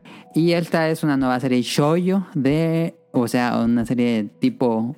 Cuando dice shoujo es para un público femenino, no necesariamente son de historias románticas, pero generalmente el shoujo son historias románticas. Y esta es una historia romántica de esta temporada que, que es de invierno. Ya vamos, ya va, no falta mucho para que termine esta temporada. Eh, esta se trata de una chica sordomuda. Yuki es una chica que está estudiando en la universidad eh, y en uno de sus recorridos de la casa a, su, a la universidad, a la escuela, eh, iba en el metro y se le acerca un, un turista que no entiende, él le está preguntando por cierta dirección, pero no entiende que esta chica es sordomuda, entonces eh, como que esta chica no sabe qué hacer y llega otro chico que se llama Itsumi y pues él sí sabe hablar inglés y ya le responde al, al, al extranjero y pues ya como que ayuda a, a Yuki en que, que estaba en un como tema ahí extraño que no sabía qué hacer. Eh, y como que pues claramente Yuki podríamos decir que es un poco de amor a primera vista porque le, le llama mucho la atención a este chico. Es un chico más alto que ella tiene el cabello blanco eh, tiene un tatuaje en, en una mano em, pues tiene este tono muy como de rebelde eh, juvenil eh, entonces Yuki comienza a tener un interés romántico por este personaje. Que poco a poco lo va descubriendo, no es así automáticamente. Eh, y esta chica tiene una amiga que se llama Rin, ahí en la universidad. Y Rin está enamorada de la- del amigo de este chico. Y estos dos chicos tienen un bar. Entonces eh, están yendo en las noches pues para platicar con ellos, para ver qué, qué sale. Y pues poco a poco va comenzando esta relación de amistad y luego un poco más, no quiero dar spoilers, este, pero pues cómo son las la- el día a día entre la relación de esta chica que pues es sordomuda y es, es difícil de, de relacionarse tal cual como otras personas normales. Bueno, no normales, suena muy mal eso, perdón. Este, que no tienen esta discapacidad. Funable. funado ya. este.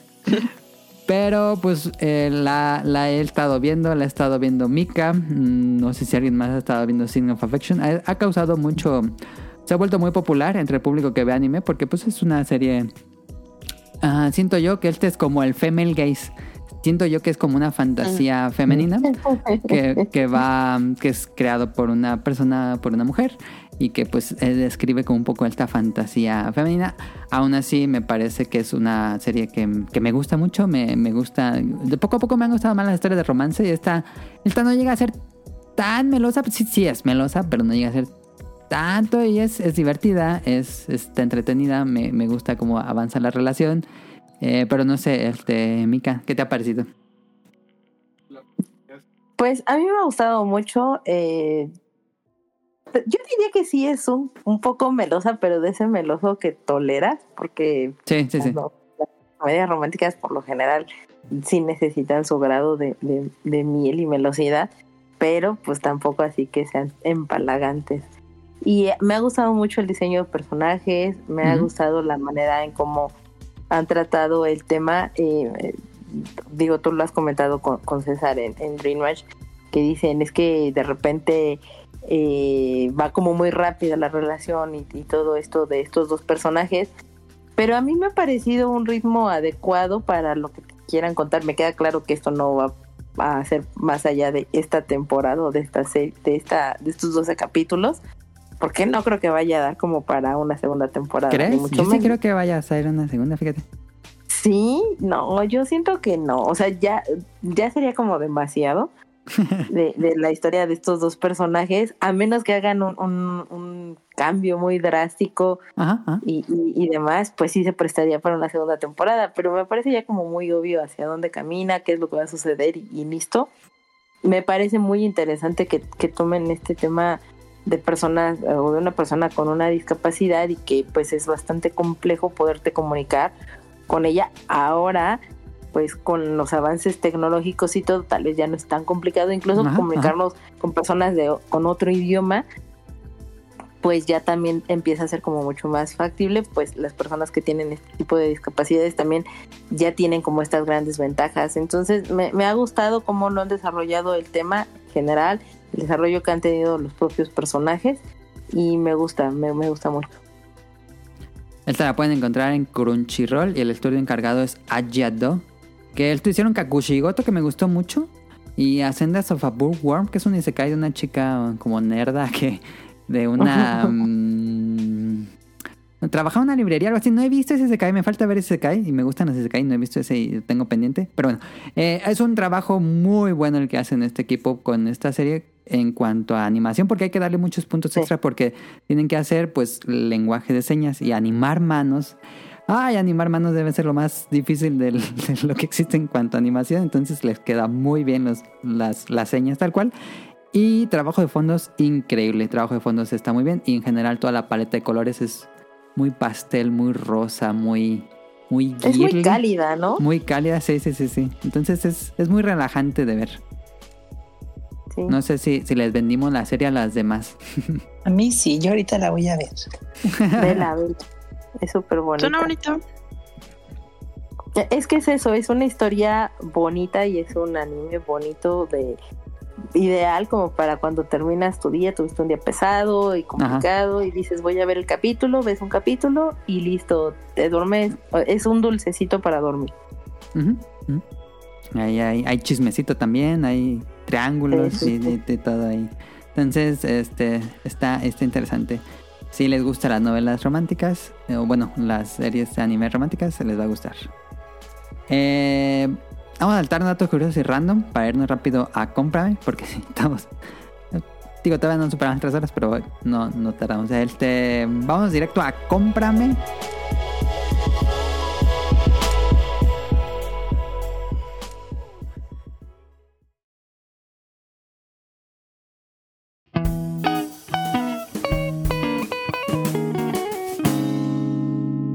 Cómprame.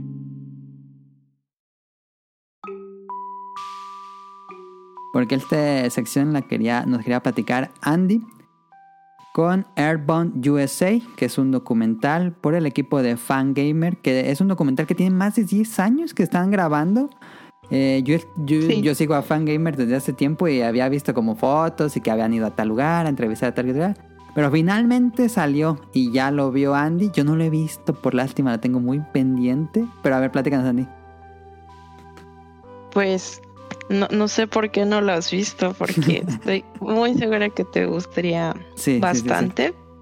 Eh, bueno, le- les platico un poquito que, de qué va Airbound USA. Eh, además, pues escogimos este cómprame porque si vieron el Nintendo Partner Showcase, así se llama, ¿no? Partner Showcase. Este, eh, pues bueno, eh, nos llegaron, nos van a llegar algunos juegos los próximos meses, pero algo que resaltó mucho fue que en Japón va a llegar Modern 3 Ajá. al servicio de Game Boy Advance. Eh, y bueno, quizás alguna gente sabe- no, no, no sabe qué es Modern 3, aunque ya es algo muy, eh, ¿cómo se diría? Como grande culturalmente. O sea, sí, sí, a lo Ah, mejor. Entre el grupo de juega- jugadores sí es como muy popular, pero siento que en el mainstream no ha llegado todavía a Modern. Ah, sí, no, no, no, en el mainstream no. Bueno, básicamente Modern 3 es un es el tercer juego que no está del todo conectado eh, con una serie eh, japonesa que se llama Mother o Airbound en, en Occidente, en el que básicamente si vieron Stranger Things, por ponerlo en ciertos términos, es como Ajá, un grupo ajá. de niños con poderes, eh, ¿cómo se dice, Adam? Sí, ¿sí qué? Eh, Psíquicos. Telequinesis. eh, Psíquicos, eso. pero en, en- en japonés y en, en una parte le ponen el ESP. Ok, sí. Am, bueno, algo como psíquicos, ¿no? Ah, Eh, y lo interesante de este RPG es que, eh, bueno, al principio salió en el 92 o 91 en Japón, en el Super Nintendo, y eh, para esos años nos tenían acostumbrados a fantasías medievales en los RPGs, pero en cambio aquí nos, nos transportaban a, a Estados Unidos y era una eh, historia ambientada como en la cultura occidental y En la forma en como y- ve Japón a América, lo que dicen la americana. Sí, de los 90. Entonces, pues es muy único. Y More 3 es eh, un juego que nunca ha sido localizado en, en América por varios temas que pueden ser polémicos, que igual da para un tema. eh, este Y también porque dicen que infrin- infringe datos, datos este, ¿cómo se dice? Derechos de copyright. de Ajá, canciones. de Eh, canciones. Entonces, bueno, hay, hay todo un tema ahí. La cosa es que, eh, pues la comunidad de fans de, de Mother o de Airbound es súper apasionada Sí. y eso lo podemos ver en este documental. En este documental básicamente tenemos a dos protagonistas, se podría decir, aunque realmente toda la comunidad de Airbound Mother es la protagonista.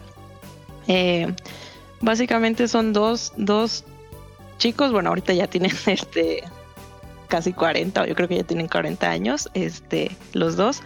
Eh, nos cuenta de Clyde y Ray Young, eh, los cuales se conocen por medio de internet, pero lo interesante es que es internet de inicios de los 2000 finales de los 90 sí se- conocen a finales de los 90 Ujú. o sea cuando todo era pues foros y hacías tu página y tenías bueno habían chats especializados y así no porque ellos dos este viven eh, son de estados muy muy alejados muy la verdad no me acuerdo eh, de, de qué estados son pero es muy es muy es muy divertido y, y apasionante ver cómo su amistad se crea y se moldea porque los dos son muy fans de Mother y como bueno eh, los juegos RPGs antes eran como vistos como quien juega juegos de leer no si somos niños Sí, eh, sí, sí. pues en sus círculos eh, de ellos dos nadie conocía Airbound.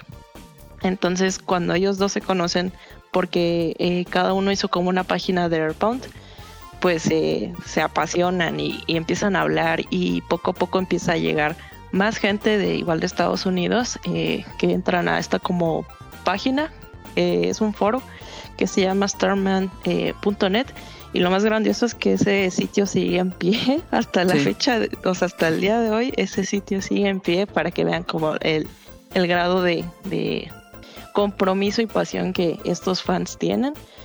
Eh, y pues poco a poco, pues eh, obviamente pues empieza a, a ver más gente y se dan cuenta de que hubo una secuela de Airbound y o sea, se atrevieron a mandarle cartas a Nintendo eh, porque pues, o sea, no sé, a lo mejor cosas cuando uno es joven y siente que todo lo puede, ¿no? Este, y tiene sus amigos y pues, ay, ¿qué, qué tiene? ¿Qué va a pasar, no?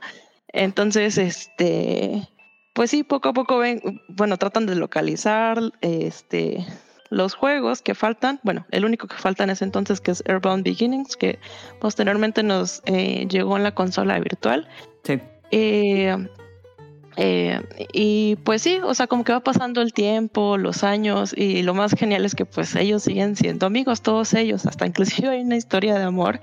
Y yo creo que cualquier persona que a lo mejor haya vivido este, el inicio del internet, eh, este, haya entrado en foros, haya hecho amigos cuando a lo mejor los videojuegos eran como vistos como raros y que conocieras a alguien que tú, que hubiera jugado el mismo juego que tú y te emocionabas, eh, o sea, a lo mejor se, se puede sentir identificado con, con este documental porque se siente como, como que la comunidad te transmite su amor y cariño al, al videojuego, bueno, a la franquicia de, de Mother y bueno, posteriormente vemos todo lo que hacen y todo lo que llaman a Nintendo y le mandan cartas, o sea, inclusive llegaron a juntar como un un este como un panfleto como de 300 hojas, o sea, de, de, De firma. solicitud de firmas y así para que llegara Mother 3 a, a América y, y bueno, este la verdad es que sí está es muy recomendado, no es muy caro, eh, lo pueden descargar más bien comprar, comprar una descarga digital Sí. en la página de Fangamer. Eh. Cuesta 7 dólares, que digamos que al tiempo de cambio de hoy es como 120 pesos, no Sí. es mucho. Yo lo compré dos veces, bueno, lo renté dos veces porque la verdad me gustó mucho. Eh, es, es muy... eh, Es, es un muy buen documental. Es como una película documental. ¿Cómo Eh, cuánto dura? inclusive sale ah, como, no me acuerdo, como dos horas, casi dos horas o una Ah, hora cuarenta, algo así. Sí, sí. Sí, sí. Inclusive sale Toby, Toby Fox y está súper increíble porque, o sea, no te dicen que es Toby Fox, porque cuando entrevistan a todos los miembros de Starman, Starman.net, Ajá. este, ponen a su nombre de usuario. o sea, No algo muy real. como de... Sí, de época. Algo como muy de, de esa época, exacto. Y igual si les gustó mucho, pues creo que pueden comprar El la edición física. Yo pensaba Ajá. comprar ese. De hecho, por eso no lo, no lo he Ah. comprado. Pues yo creo que sí vale la pena y igual creo que está como en 15 o 19 o 20 dólares más o menos. Y ya, pues esa es la recomendación. A ver si ojalá alguien se anime, alguien que haya jugado Modern o, o le llame la atención o como les comentaba, les y traiga cierta añoranza de esa época y todo lo que se vivía en esa época este puede, puede ser de su agrado. Ok, suena increíble. Yo quiero ya ver este documental de, de Fangamer. Que bueno, Fangamer nace de starment.net. Eh, Ah, sí, hablan de Fangamer también, de cómo ah, se ok, crea. Ah, Ahí está. Entonces sí, sí necesito darle una checada porque soy muy fan de Fangamer y de, y de Modern. Entonces es para mí. Pero pam, pam, pam, sorpresa. Se une a Mairani. Llegó al programa. Yo pensé que no iba a llegar. ¿Me escuchas mejor? Sorry. Ya, ya te escucho, ya te escucho bien, ya te escucho bien. ¿Cómo estás, Mairani? Bien. Es que ahorita nada más escuché que estabas hablando del, de- estaban hablando del Modern, que lo estaban recomendando, sobre todo después de la triste historia de lo del Del Nintendo Direct. Nintendo Direct. ¿Qué onda con eso? Bueno, nos, nos logró acompañar a Mairani. Em, ah, vámonos a las preguntas del público. Y, pero no quiero dejar sin que a, a Mairani nos comente su postura en cuanto al tema principal. Este, pero ahorita lo- lo- le, le pregunto a Mairani directamente. Va. Eh, esto fue cómprame, lo pueden, recuerden, pueden comprarlo en Fangamer, tanto descarga digital como descarga, bueno, el Blu-ray físico. Y si no me equivoco, Ah. sale Shigesato Itoi en algún punto. Ah, sí, sale Shigesato, Shigesato Itoi, lo entrevistan y es, es, es muy interesante la entrevista porque creo que no, no, no ha salido a la luz esa entrevista en ningún otro lado. Ah, importante, igual si la quieren rentar, eh, solamente tienen 72 horas para verlo, jaja. Una vez iniciado. eh, Sí, tienes que verla. Entonces por si eso no yo la compré dos veces. Sí, porque sí es me lo gustó normal. lo normal en ese tipo de servicios, pero sí, este, nada mal. Eh, qué bueno que pudiste verlo y recomendar en el podcast beta. Te lo agradezco muchísimo, Andy. No, a ti, por el espacio, gracias. What would you do if I sang out of tune? Would you stand up and walk out on me? Lend me your ears and I'll sing you a song. I will try not to sing out of key. Y bueno, nos vamos a las preguntas del público. Cadasco nos pregunta, ¿cuál es su tipo de sushi favorito? A ver, Amai, ¿cuál es tu tipo de sushi favorito? Fíjate que a, a mí me gusta uno ahorita mucho que trae, es el, el de atún, pero que le ponen este, como empanizado arriba, que nada más como que empanizan unos pedazos y lo ponen así crujiente arriba. Ok, ok. Chipi. Andy. O sea, como de cadena, como sushito o, ajá, como dice Mm. Mayrani. Ahora sí que como tú quieras, no con lo que te Ah. sientas más eh, a gusto contestar. no nos Pues este, me gustan, ay, perdón si suena la alarma del edificio, alguien cerró mal. Este, No, me gusta de salmón o de, ah, ok, de salmón o igual empanizados. Ok, caro. Ay, pues vegetariano, pues ¿qué más como? Nomás es eso. Este, Mika. Em, a mí me gusta, bueno, últimamente me ha gustado uno que tiene, eh, bueno, que es de pepino y tiene pequeños camarones empanizados y salsa de anguila. Ujú. La salsa de anguila es buena. Este, Dafne. Ay, creo que es el mute, Dafne. Ya. Ay, ya, perdón. Lo dejé en mute. Este, no, fíjate que no tengo así como algo tan, tan específico. O sea, por ejemplo, si es de camarón, si es de atún. Pero lo que sí me gusta es que esté picoso. Ah, tiene que estar picoso para que te guste. Sí, exacto. Ajá. Y si no me falta Generalmente el sushi no sí. es no es picoso, ¿no? Es medio raro encontrar Ajá. sushi picoso. Pero si no, igual que la salsita tenga así serranitos y cosas Ajá, sí, exactamente. Sí, sí, sí. porque si no, ya, o sea, independientemente que pudiera tenerlo mejor, si parte picante ya. Y, si- y con wasabi te gusta, es muy picante.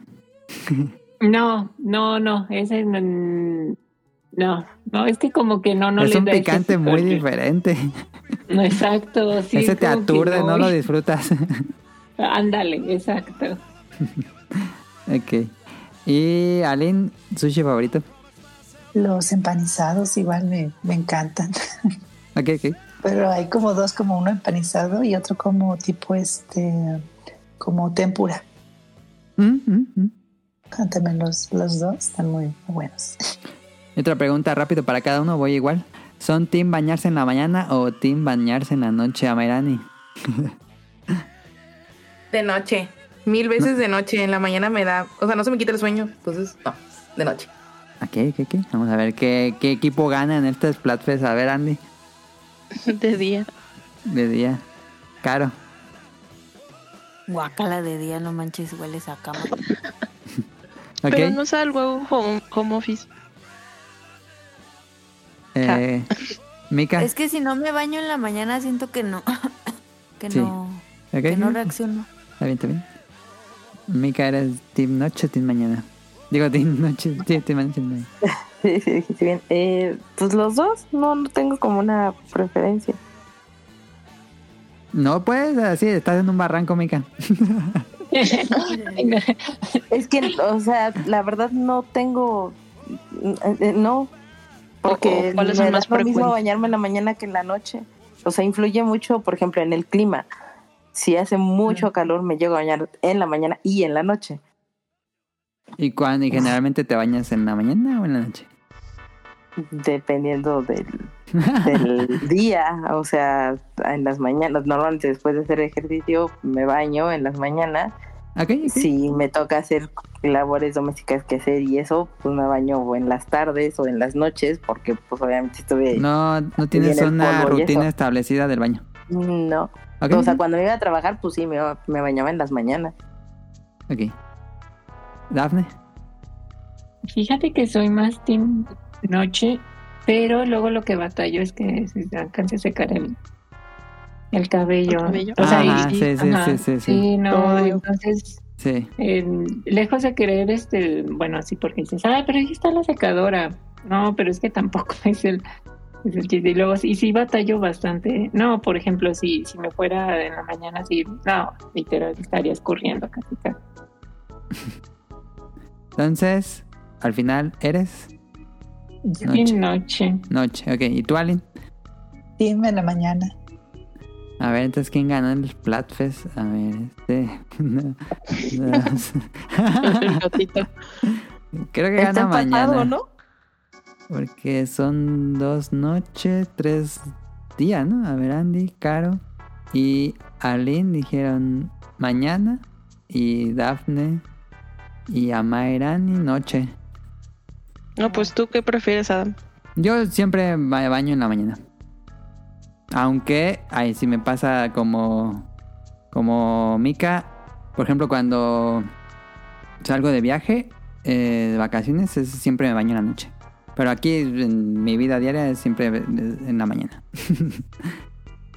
Ahí está. Jesús nos escribe, ¿qué les pareció lo que mostró Nintendo esta semana? ¿Les emociona Nintendo? ¿Alguien quiere comentar de lo del Nintendo Direct? ¿Les gustó? Yo solamente diré una cosa, apareció Fantasy Life, me hizo feliz eso, me entristeció que es hasta octubre.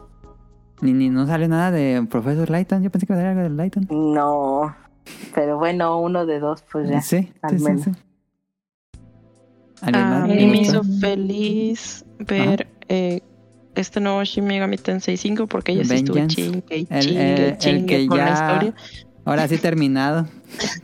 Ajá. Digo, no me agrada que sea otro juego y haya que comprarlo, pero Ajá, ahí es otro, ajá. siempre hace lo mismo. Sí, sí, sí, sí. Ese es el problema. Te sientes un poquito Yo- decepcionado, ¿no? Porque jugaste cuando salió el original. Sí. Así es. Dafne. Yo, este, no, ya Microsoft ya, Xbox ya se acabó. Este, con sus anuncios, no es cierto. No, fíjate que decía, no, pues es que nada, y sale el trailer del de, de, DLC del Elden Ring y dije, no, ya, ya, un ganador, ya no necesito nada más, así que no. ok. Aline o a Mayrani, algo que les haya gustado del Direct. Mm, A mí lo que me gustó fue el juego del cangrejito, aunque ya. ya lo había Ah, visto, que es un sí me llama Souls. la atención. El Ajá, Crab Souls. Y, y muy enojada porque no te trajeron Modern 3 y Sí, lo tenías que no. jugar en la, en la versión de estudiante, como Tito. Se maman. Ah, ah, por cierto, como dato, este uno de los protagonistas de Airbound USA es el que localizó, es el que ha hecho la mejor traducción o localización de Modern 3, entonces súper recomendada su versión, esa es la que yo jugué y de hecho él es un traductor este profesional ¿Mm? y sacó tres libros en Fangamer que igual me gustaría Yo comprar. tengo uno, el de, el de Airborne. Compré el de Airborne, el de Legends of Ah. Localizations. Y también compré el de Ajá. Zelda. ¿Y qué tal? Están muy padres. Sí, el de puro, por el puro diseño editorial están hermosísimos esos libros. Te pone así, pues screenshot de los dos juegos y te dice por qué, en qué se depende la traducción. Incluso te habla de la media de las revistas del manga que se consumía en esa época y por qué tenía esas referencias y cómo lo adaptaron a, a- a Occidente. Entonces está muy buenos esos libros. Ok. Este, pero bueno, está. bien. Este, a Mayrani, algo- perdón, ya no te dejé. Sí, nada. eh, fíjate que a mí lo único que me emocionó fue, hubo un juego que es de puzzle, pero no, o sea, resulta que también está para Steam, entonces pues ni siquiera, o sea, ni siquiera es como una exclusiva, se llama algo así como, ay, espérate, lo vi. Ah, el que es como un RPG con puzzle. Sí, ya sé cuál. Mm, Se llama Arranger. Ah, Ranger, sí, sí, sí, sí, sí, sí. Sí, estaba, se veía muy bonito, pero mucho, muy bonito. Y dije yo, esto se ve que va a estar en Steam. Y me fui y ahí estaba también en Sí, sí, sí, sí. la lista de espera nomás. Qué Sí, raro que ahora fue- hubo un Nintendo Direct y no tuvimos juegos de granjas. ¿Verdad? Me dio gusto lo de Epic Mickey porque la verdad es que sí es muy buen juego, sí lo tuve, pero pues igual, o sea, como que así como dijeras tú, puta, o sea, es que ahorita revolucionaron, no. Sí fue muy sencillito, muy tranquilito todo. ¿Crees que haya envejecido mal ahora que salga en su remake? Fíjate que no, al contrario, yo creo que sigue siendo bastante fresco justamente porque tiene las dos rutas. Ok, ok. Y por último, pregunta, ¿cómo se están preparando para este año de sequías, golpes de calor y climas extremos? Hay un poco desolador el panorama. Saludos y abrazos. Este, Ayuda. pues, no, no sé cómo responder, pero eh, ahora sí que como el gato ese de los Simpsons, hanging there. Toman agüita. Ah, y nos mandaron Ok. mensaje en JC. Sí, Dafne. No, ya nada más que vuelve, ya anunciaron que van a, a ay, ¿cómo a, bueno, para la toma del agua, ¿no? Que, que van a estar como periodos donde va, donde va a haber agua en ciertas colonias, otras no. ¿Mm? Dale. Todo esto no pasaría si cierta cantante norteamericana no anduviera Sí, en su jet privado. Ay, no. Yo estoy reciclando todos los días para que ella pueda estar viajando. Eh, por último, nos escribió JC a Instagram y saludos a los integrantes del podcast y a los invitados. Es que hay. La semana pasada les comenté que estaba jugando Laika a Jet Throat Blood, pero olvidé mencionar algo importante y es que el gameplay es como si fuera Exit Bite con pistolas. es una gran idea Exit Bite con pistolas porque se se me había ocurrido. Me gustó muchísimo y esta semana terminé Final Fantasy VII Crisis Core Reign que dieron en PlayStation Plus y me agradó muchísimo. Eh, OMD que viene siendo como un tragaperra. ¿Qué? Ah, que le gustó mucho la mecánica de que hay un jackpot que cuando te mueres eh, haces como el giro y ya si te salvas, depende de lo que salga el jackpot.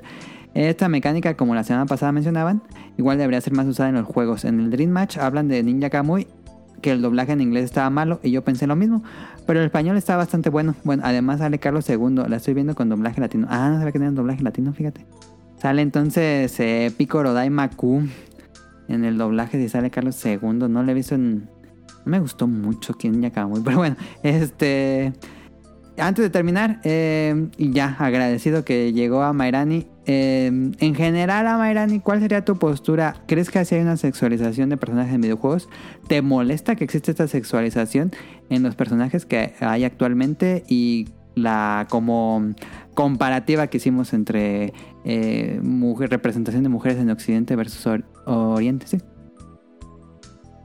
Pues mira, sí es cierto que, que la verdad es que los japoneses son más. Pues le tienen menos miedo a que, a que sea muchísimo más gráfico el, Ajá, ajá. el traje o, o las cosas. Según ellos son como que, ay, es muy inocente, pero solo trae un micro, un micro calzón, así de que solo le tapa la raya y el pezón, así, ¿no? Que la verdad, según ellos, están muy tranquilos, pero pues no, o sea, y, no es así. Creo que es algo muy específico de, pues de muchos videojuegos. O sea, hay un Dead or, or Life, creo que es Dead or Alive, perdón, que es en la playa, es voleibol. y Extreme todo. Beach Volleyball, sí. Ándale, o sea. O sea, sí, qué padre, ¿verdad? Pero al mismo tiempo es como que, claro. Y ninguna trae un traje normal de voleibol, todas traen así de que micro. Un micro bikini, ¿no? Entonces.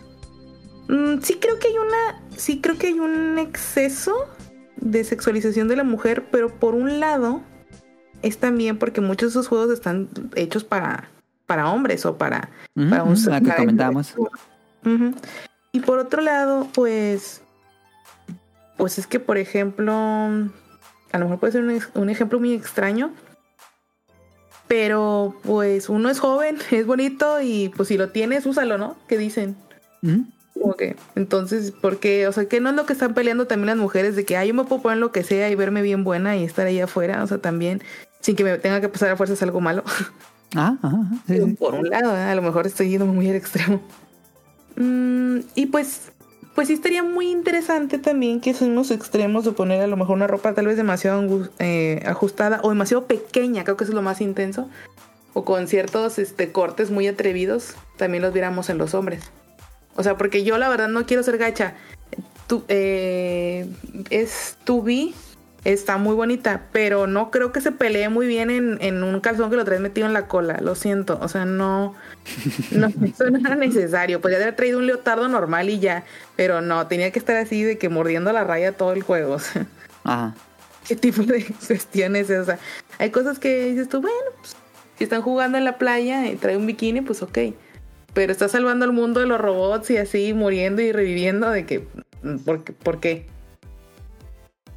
Sí hay, sí hay unos momentos donde termina, o sea, la fantasía domina sobre la practicidad. Sí, sí, sí, sí.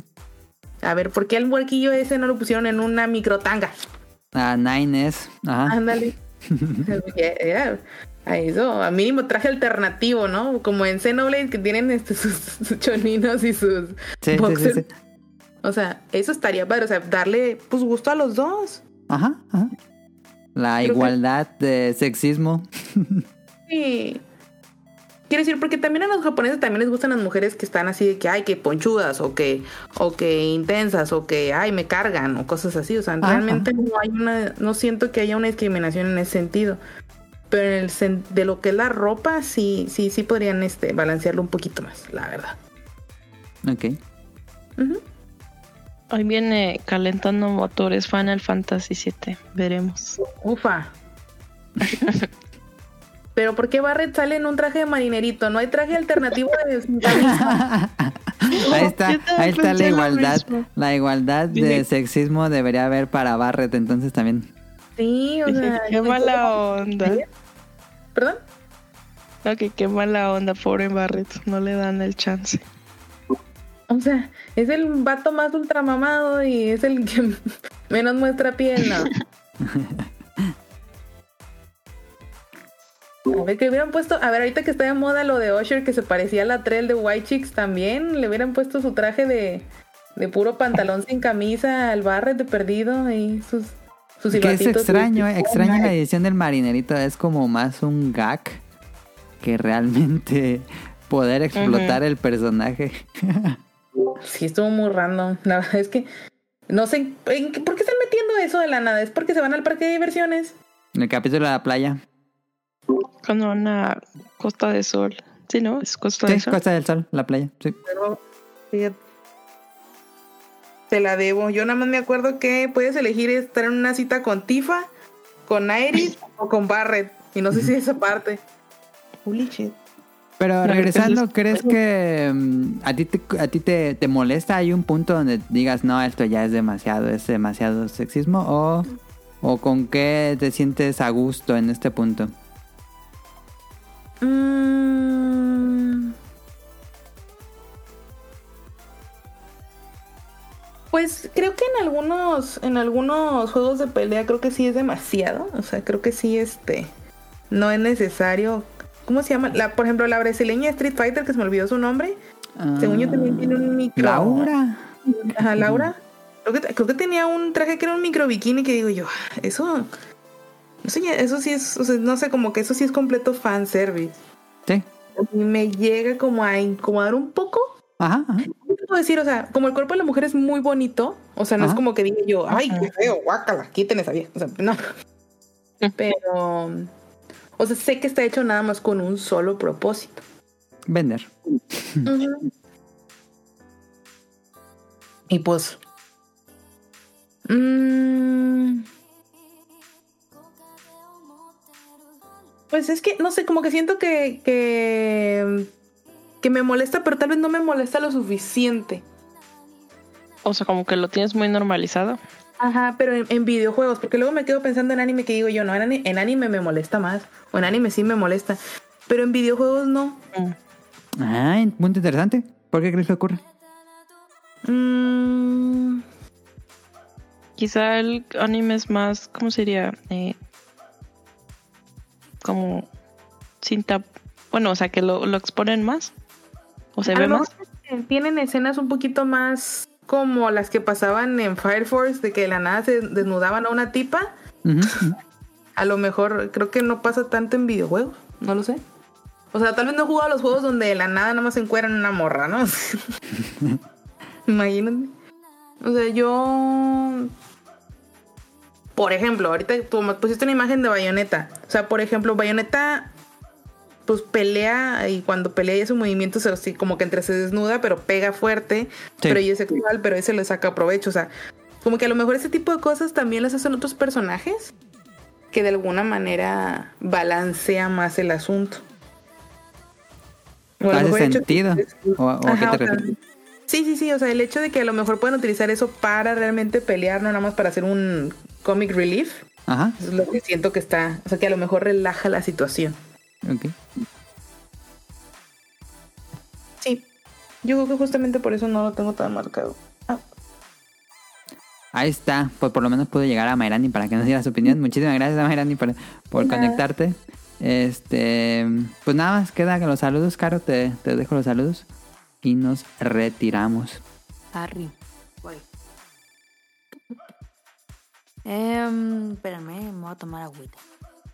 Voy, voy a dar el comentario así de hombre sin H, este, pero me parece muy brillante la mecánica de Bayonetta de que se va quitando el traje conforme va haciendo mejores movimientos, porque hace que el jugador, si quieres verla con menos ropa, tienes que jugar bien, porque si te pegan, le regresa el traje. Entonces, me parece una Eso idea bien. Para que el jugador mejore en sus controles y todo por el morbo de verla sin ropa, a ver hasta dónde llega, dónde le va a quedar tapar. Entonces me parece brillante usar el morbo para que el jugador sea mejor, eh, o sea más hábil con el control. que hagan eso con Dante. Ajá, ajá, podrían hacerlo de- con algún personaje masculino. Ándale. O en Resident Evil, mientras mejor juegues, más se le va quitando la ropa a alguien. Es el entre más aplausos, menos ropa de los gamers. Literal. Ahí está, Caro, te dejo. Listo. Monstruo que más mate zombies. Le mando, le mando, le mando el lío. La verdad es que la dinámica se escucha bien. O sea, sí aporta. Ajá. Ok. Saludos. Saludos a Kamui y a. A Kamui. Bueno, no. A ver otra vez, se cancela. Es que aquí que me está. Me está confundiendo. Eh, muchísimas gracias a todas las. Las personas que se conectaron hoy con nosotros y por regalarnos de su tiempo, de su saliva y de sus pensamientos. Muchísimas gracias a Andy, No, ustedes muchas gracias por el espacio. ¿Cómo te pueden encontrar en. Twitter? Ah, solo tengo Twitter, este, como An de Andrea, guion bajo de Cuco, como los cucos de Zelda. ¿Mm? Y ya. Ahí vamos a poner en la cuenta del podcast beta los, los perfiles de cada uno. Por si le Qué quieren bonito. Porra, la porra. Y saludos a, a Mika. Muchas gracias por conectarte, Mika. No, muchas gracias por invitarme y pues me encanta siempre escuchar las opiniones y comentarios de ustedes. Eso es un placer. Eh, muchísimas gracias a Esprigatita. Hola, muchísimas gracias de nuevo por invitarme. Me encantó, me divertí mucho y este pues también vi los diferentes puntos de vista de, de mis compañeras y eso me encantó. Ay, decía de la porra, la porra de Andy. Ay, Ryun Por eso lo queremos mucho. Sí, Y pues muchas gracias a Sirenita. Eh, igual, muchas gracias por la invitación, me la pasé muy bien. Y estuvo muy interesante el tema. Y pues muchísimas gracias a Mayrani que se conectó un ratito. De nada, perdón. No Lo te siento, pero les agradezco mucho que me hayan invitado. Un placer tenerte en el programa. Gracias, Mari. Y ahora sí, nos vamos con los saludos. Gracias, gracias. Eh, saludos a Kamui, a él lo encuentran en Pixelania Podcast y en Dream Match. ¿Mm? Saludos a Mika, que estuvo aquí con nosotros, y la encuentran en Tipos Móviles en Spotify. Es un podcast de libros. Si quieres platicarnos un poquito, Mika, para hacer promoción de tipos móviles.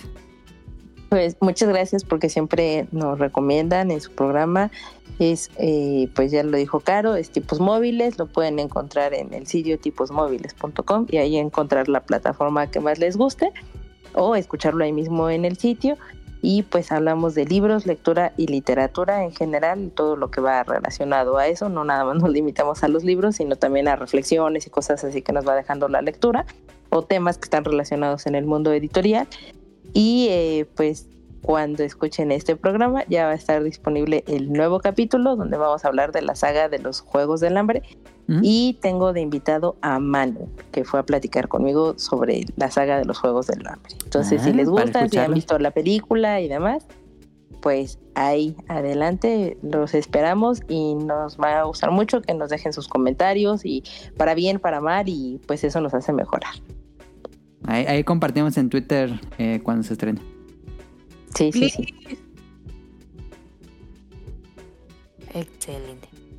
Y em, saludos a, a Nao, a Radcliffe y a Manu, el productor del ex Bolo Bancas. Que yo tengo la duda. ¿Rol le habrá dado gelatina a Nao? No le dio, dijo en el stream que no le dio. Ay, qué grosero. Entonces, este es un aviso a Rol. Fue como Que si tú no con el niño, el niño del Switch, ay, lo mismito, Caro. No, no, no, no. Es que en comida es diferente. En comida es diferente. Yo eh, doy este mensaje desde este, desde este nuestro podcast. Que no seas así y dale un pedacito de gelatina a Now. Porque se le antojó. O sea, Nadie no va a entender este chiste a los que escuchan el programa. Eh, saludos a Ryun Yun desde Japón, que eh, se van a confundir en este podcast, pero yo me refería a, A Ryu. A Ryu. a Ryu, no Rion. Una ¿eh? Es Ryu. Ustedes que escuchen eso, yo me refería al monito de Ryu. Eh, saludos Jun, esperemos que estés bien allá en Japón y vi que se compró una tacita del Starbucks. Y Ah, Ah, sí. está bien bonita. Ya sé. Saludos a Rob Sainz, a Andy, que, que está por aquí, que trae porra. Dijo Jun que cantáramos la porra. Seu. Ahí te va. Seu. Seu, seu. ¿Cómo era? Seu, seu, seu, seu. No. Ahí está. Esa, esa fue la porra de Seu, para Andy. seu, seu, seu. Andy. Seu. Seu. Andy.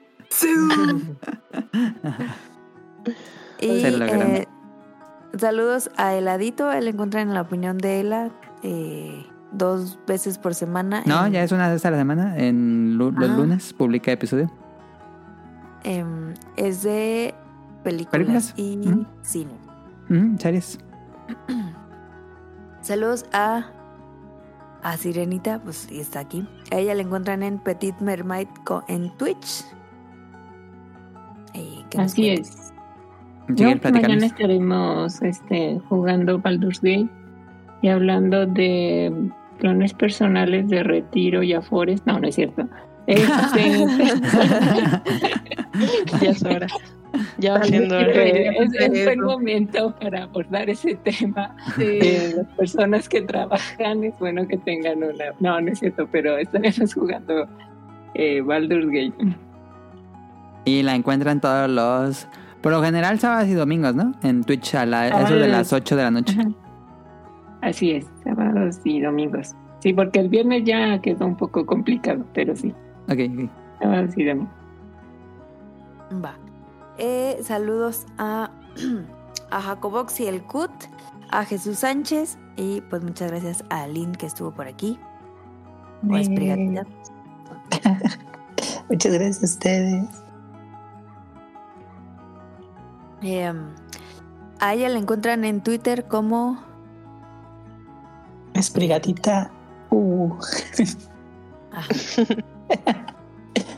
Eh, saludos a José Sigala, a Carlos, saludos a Lefestomar hasta Guadalajara, saludos a Protoshoot hasta Canadá, a que ya nos ha mandado mensaje.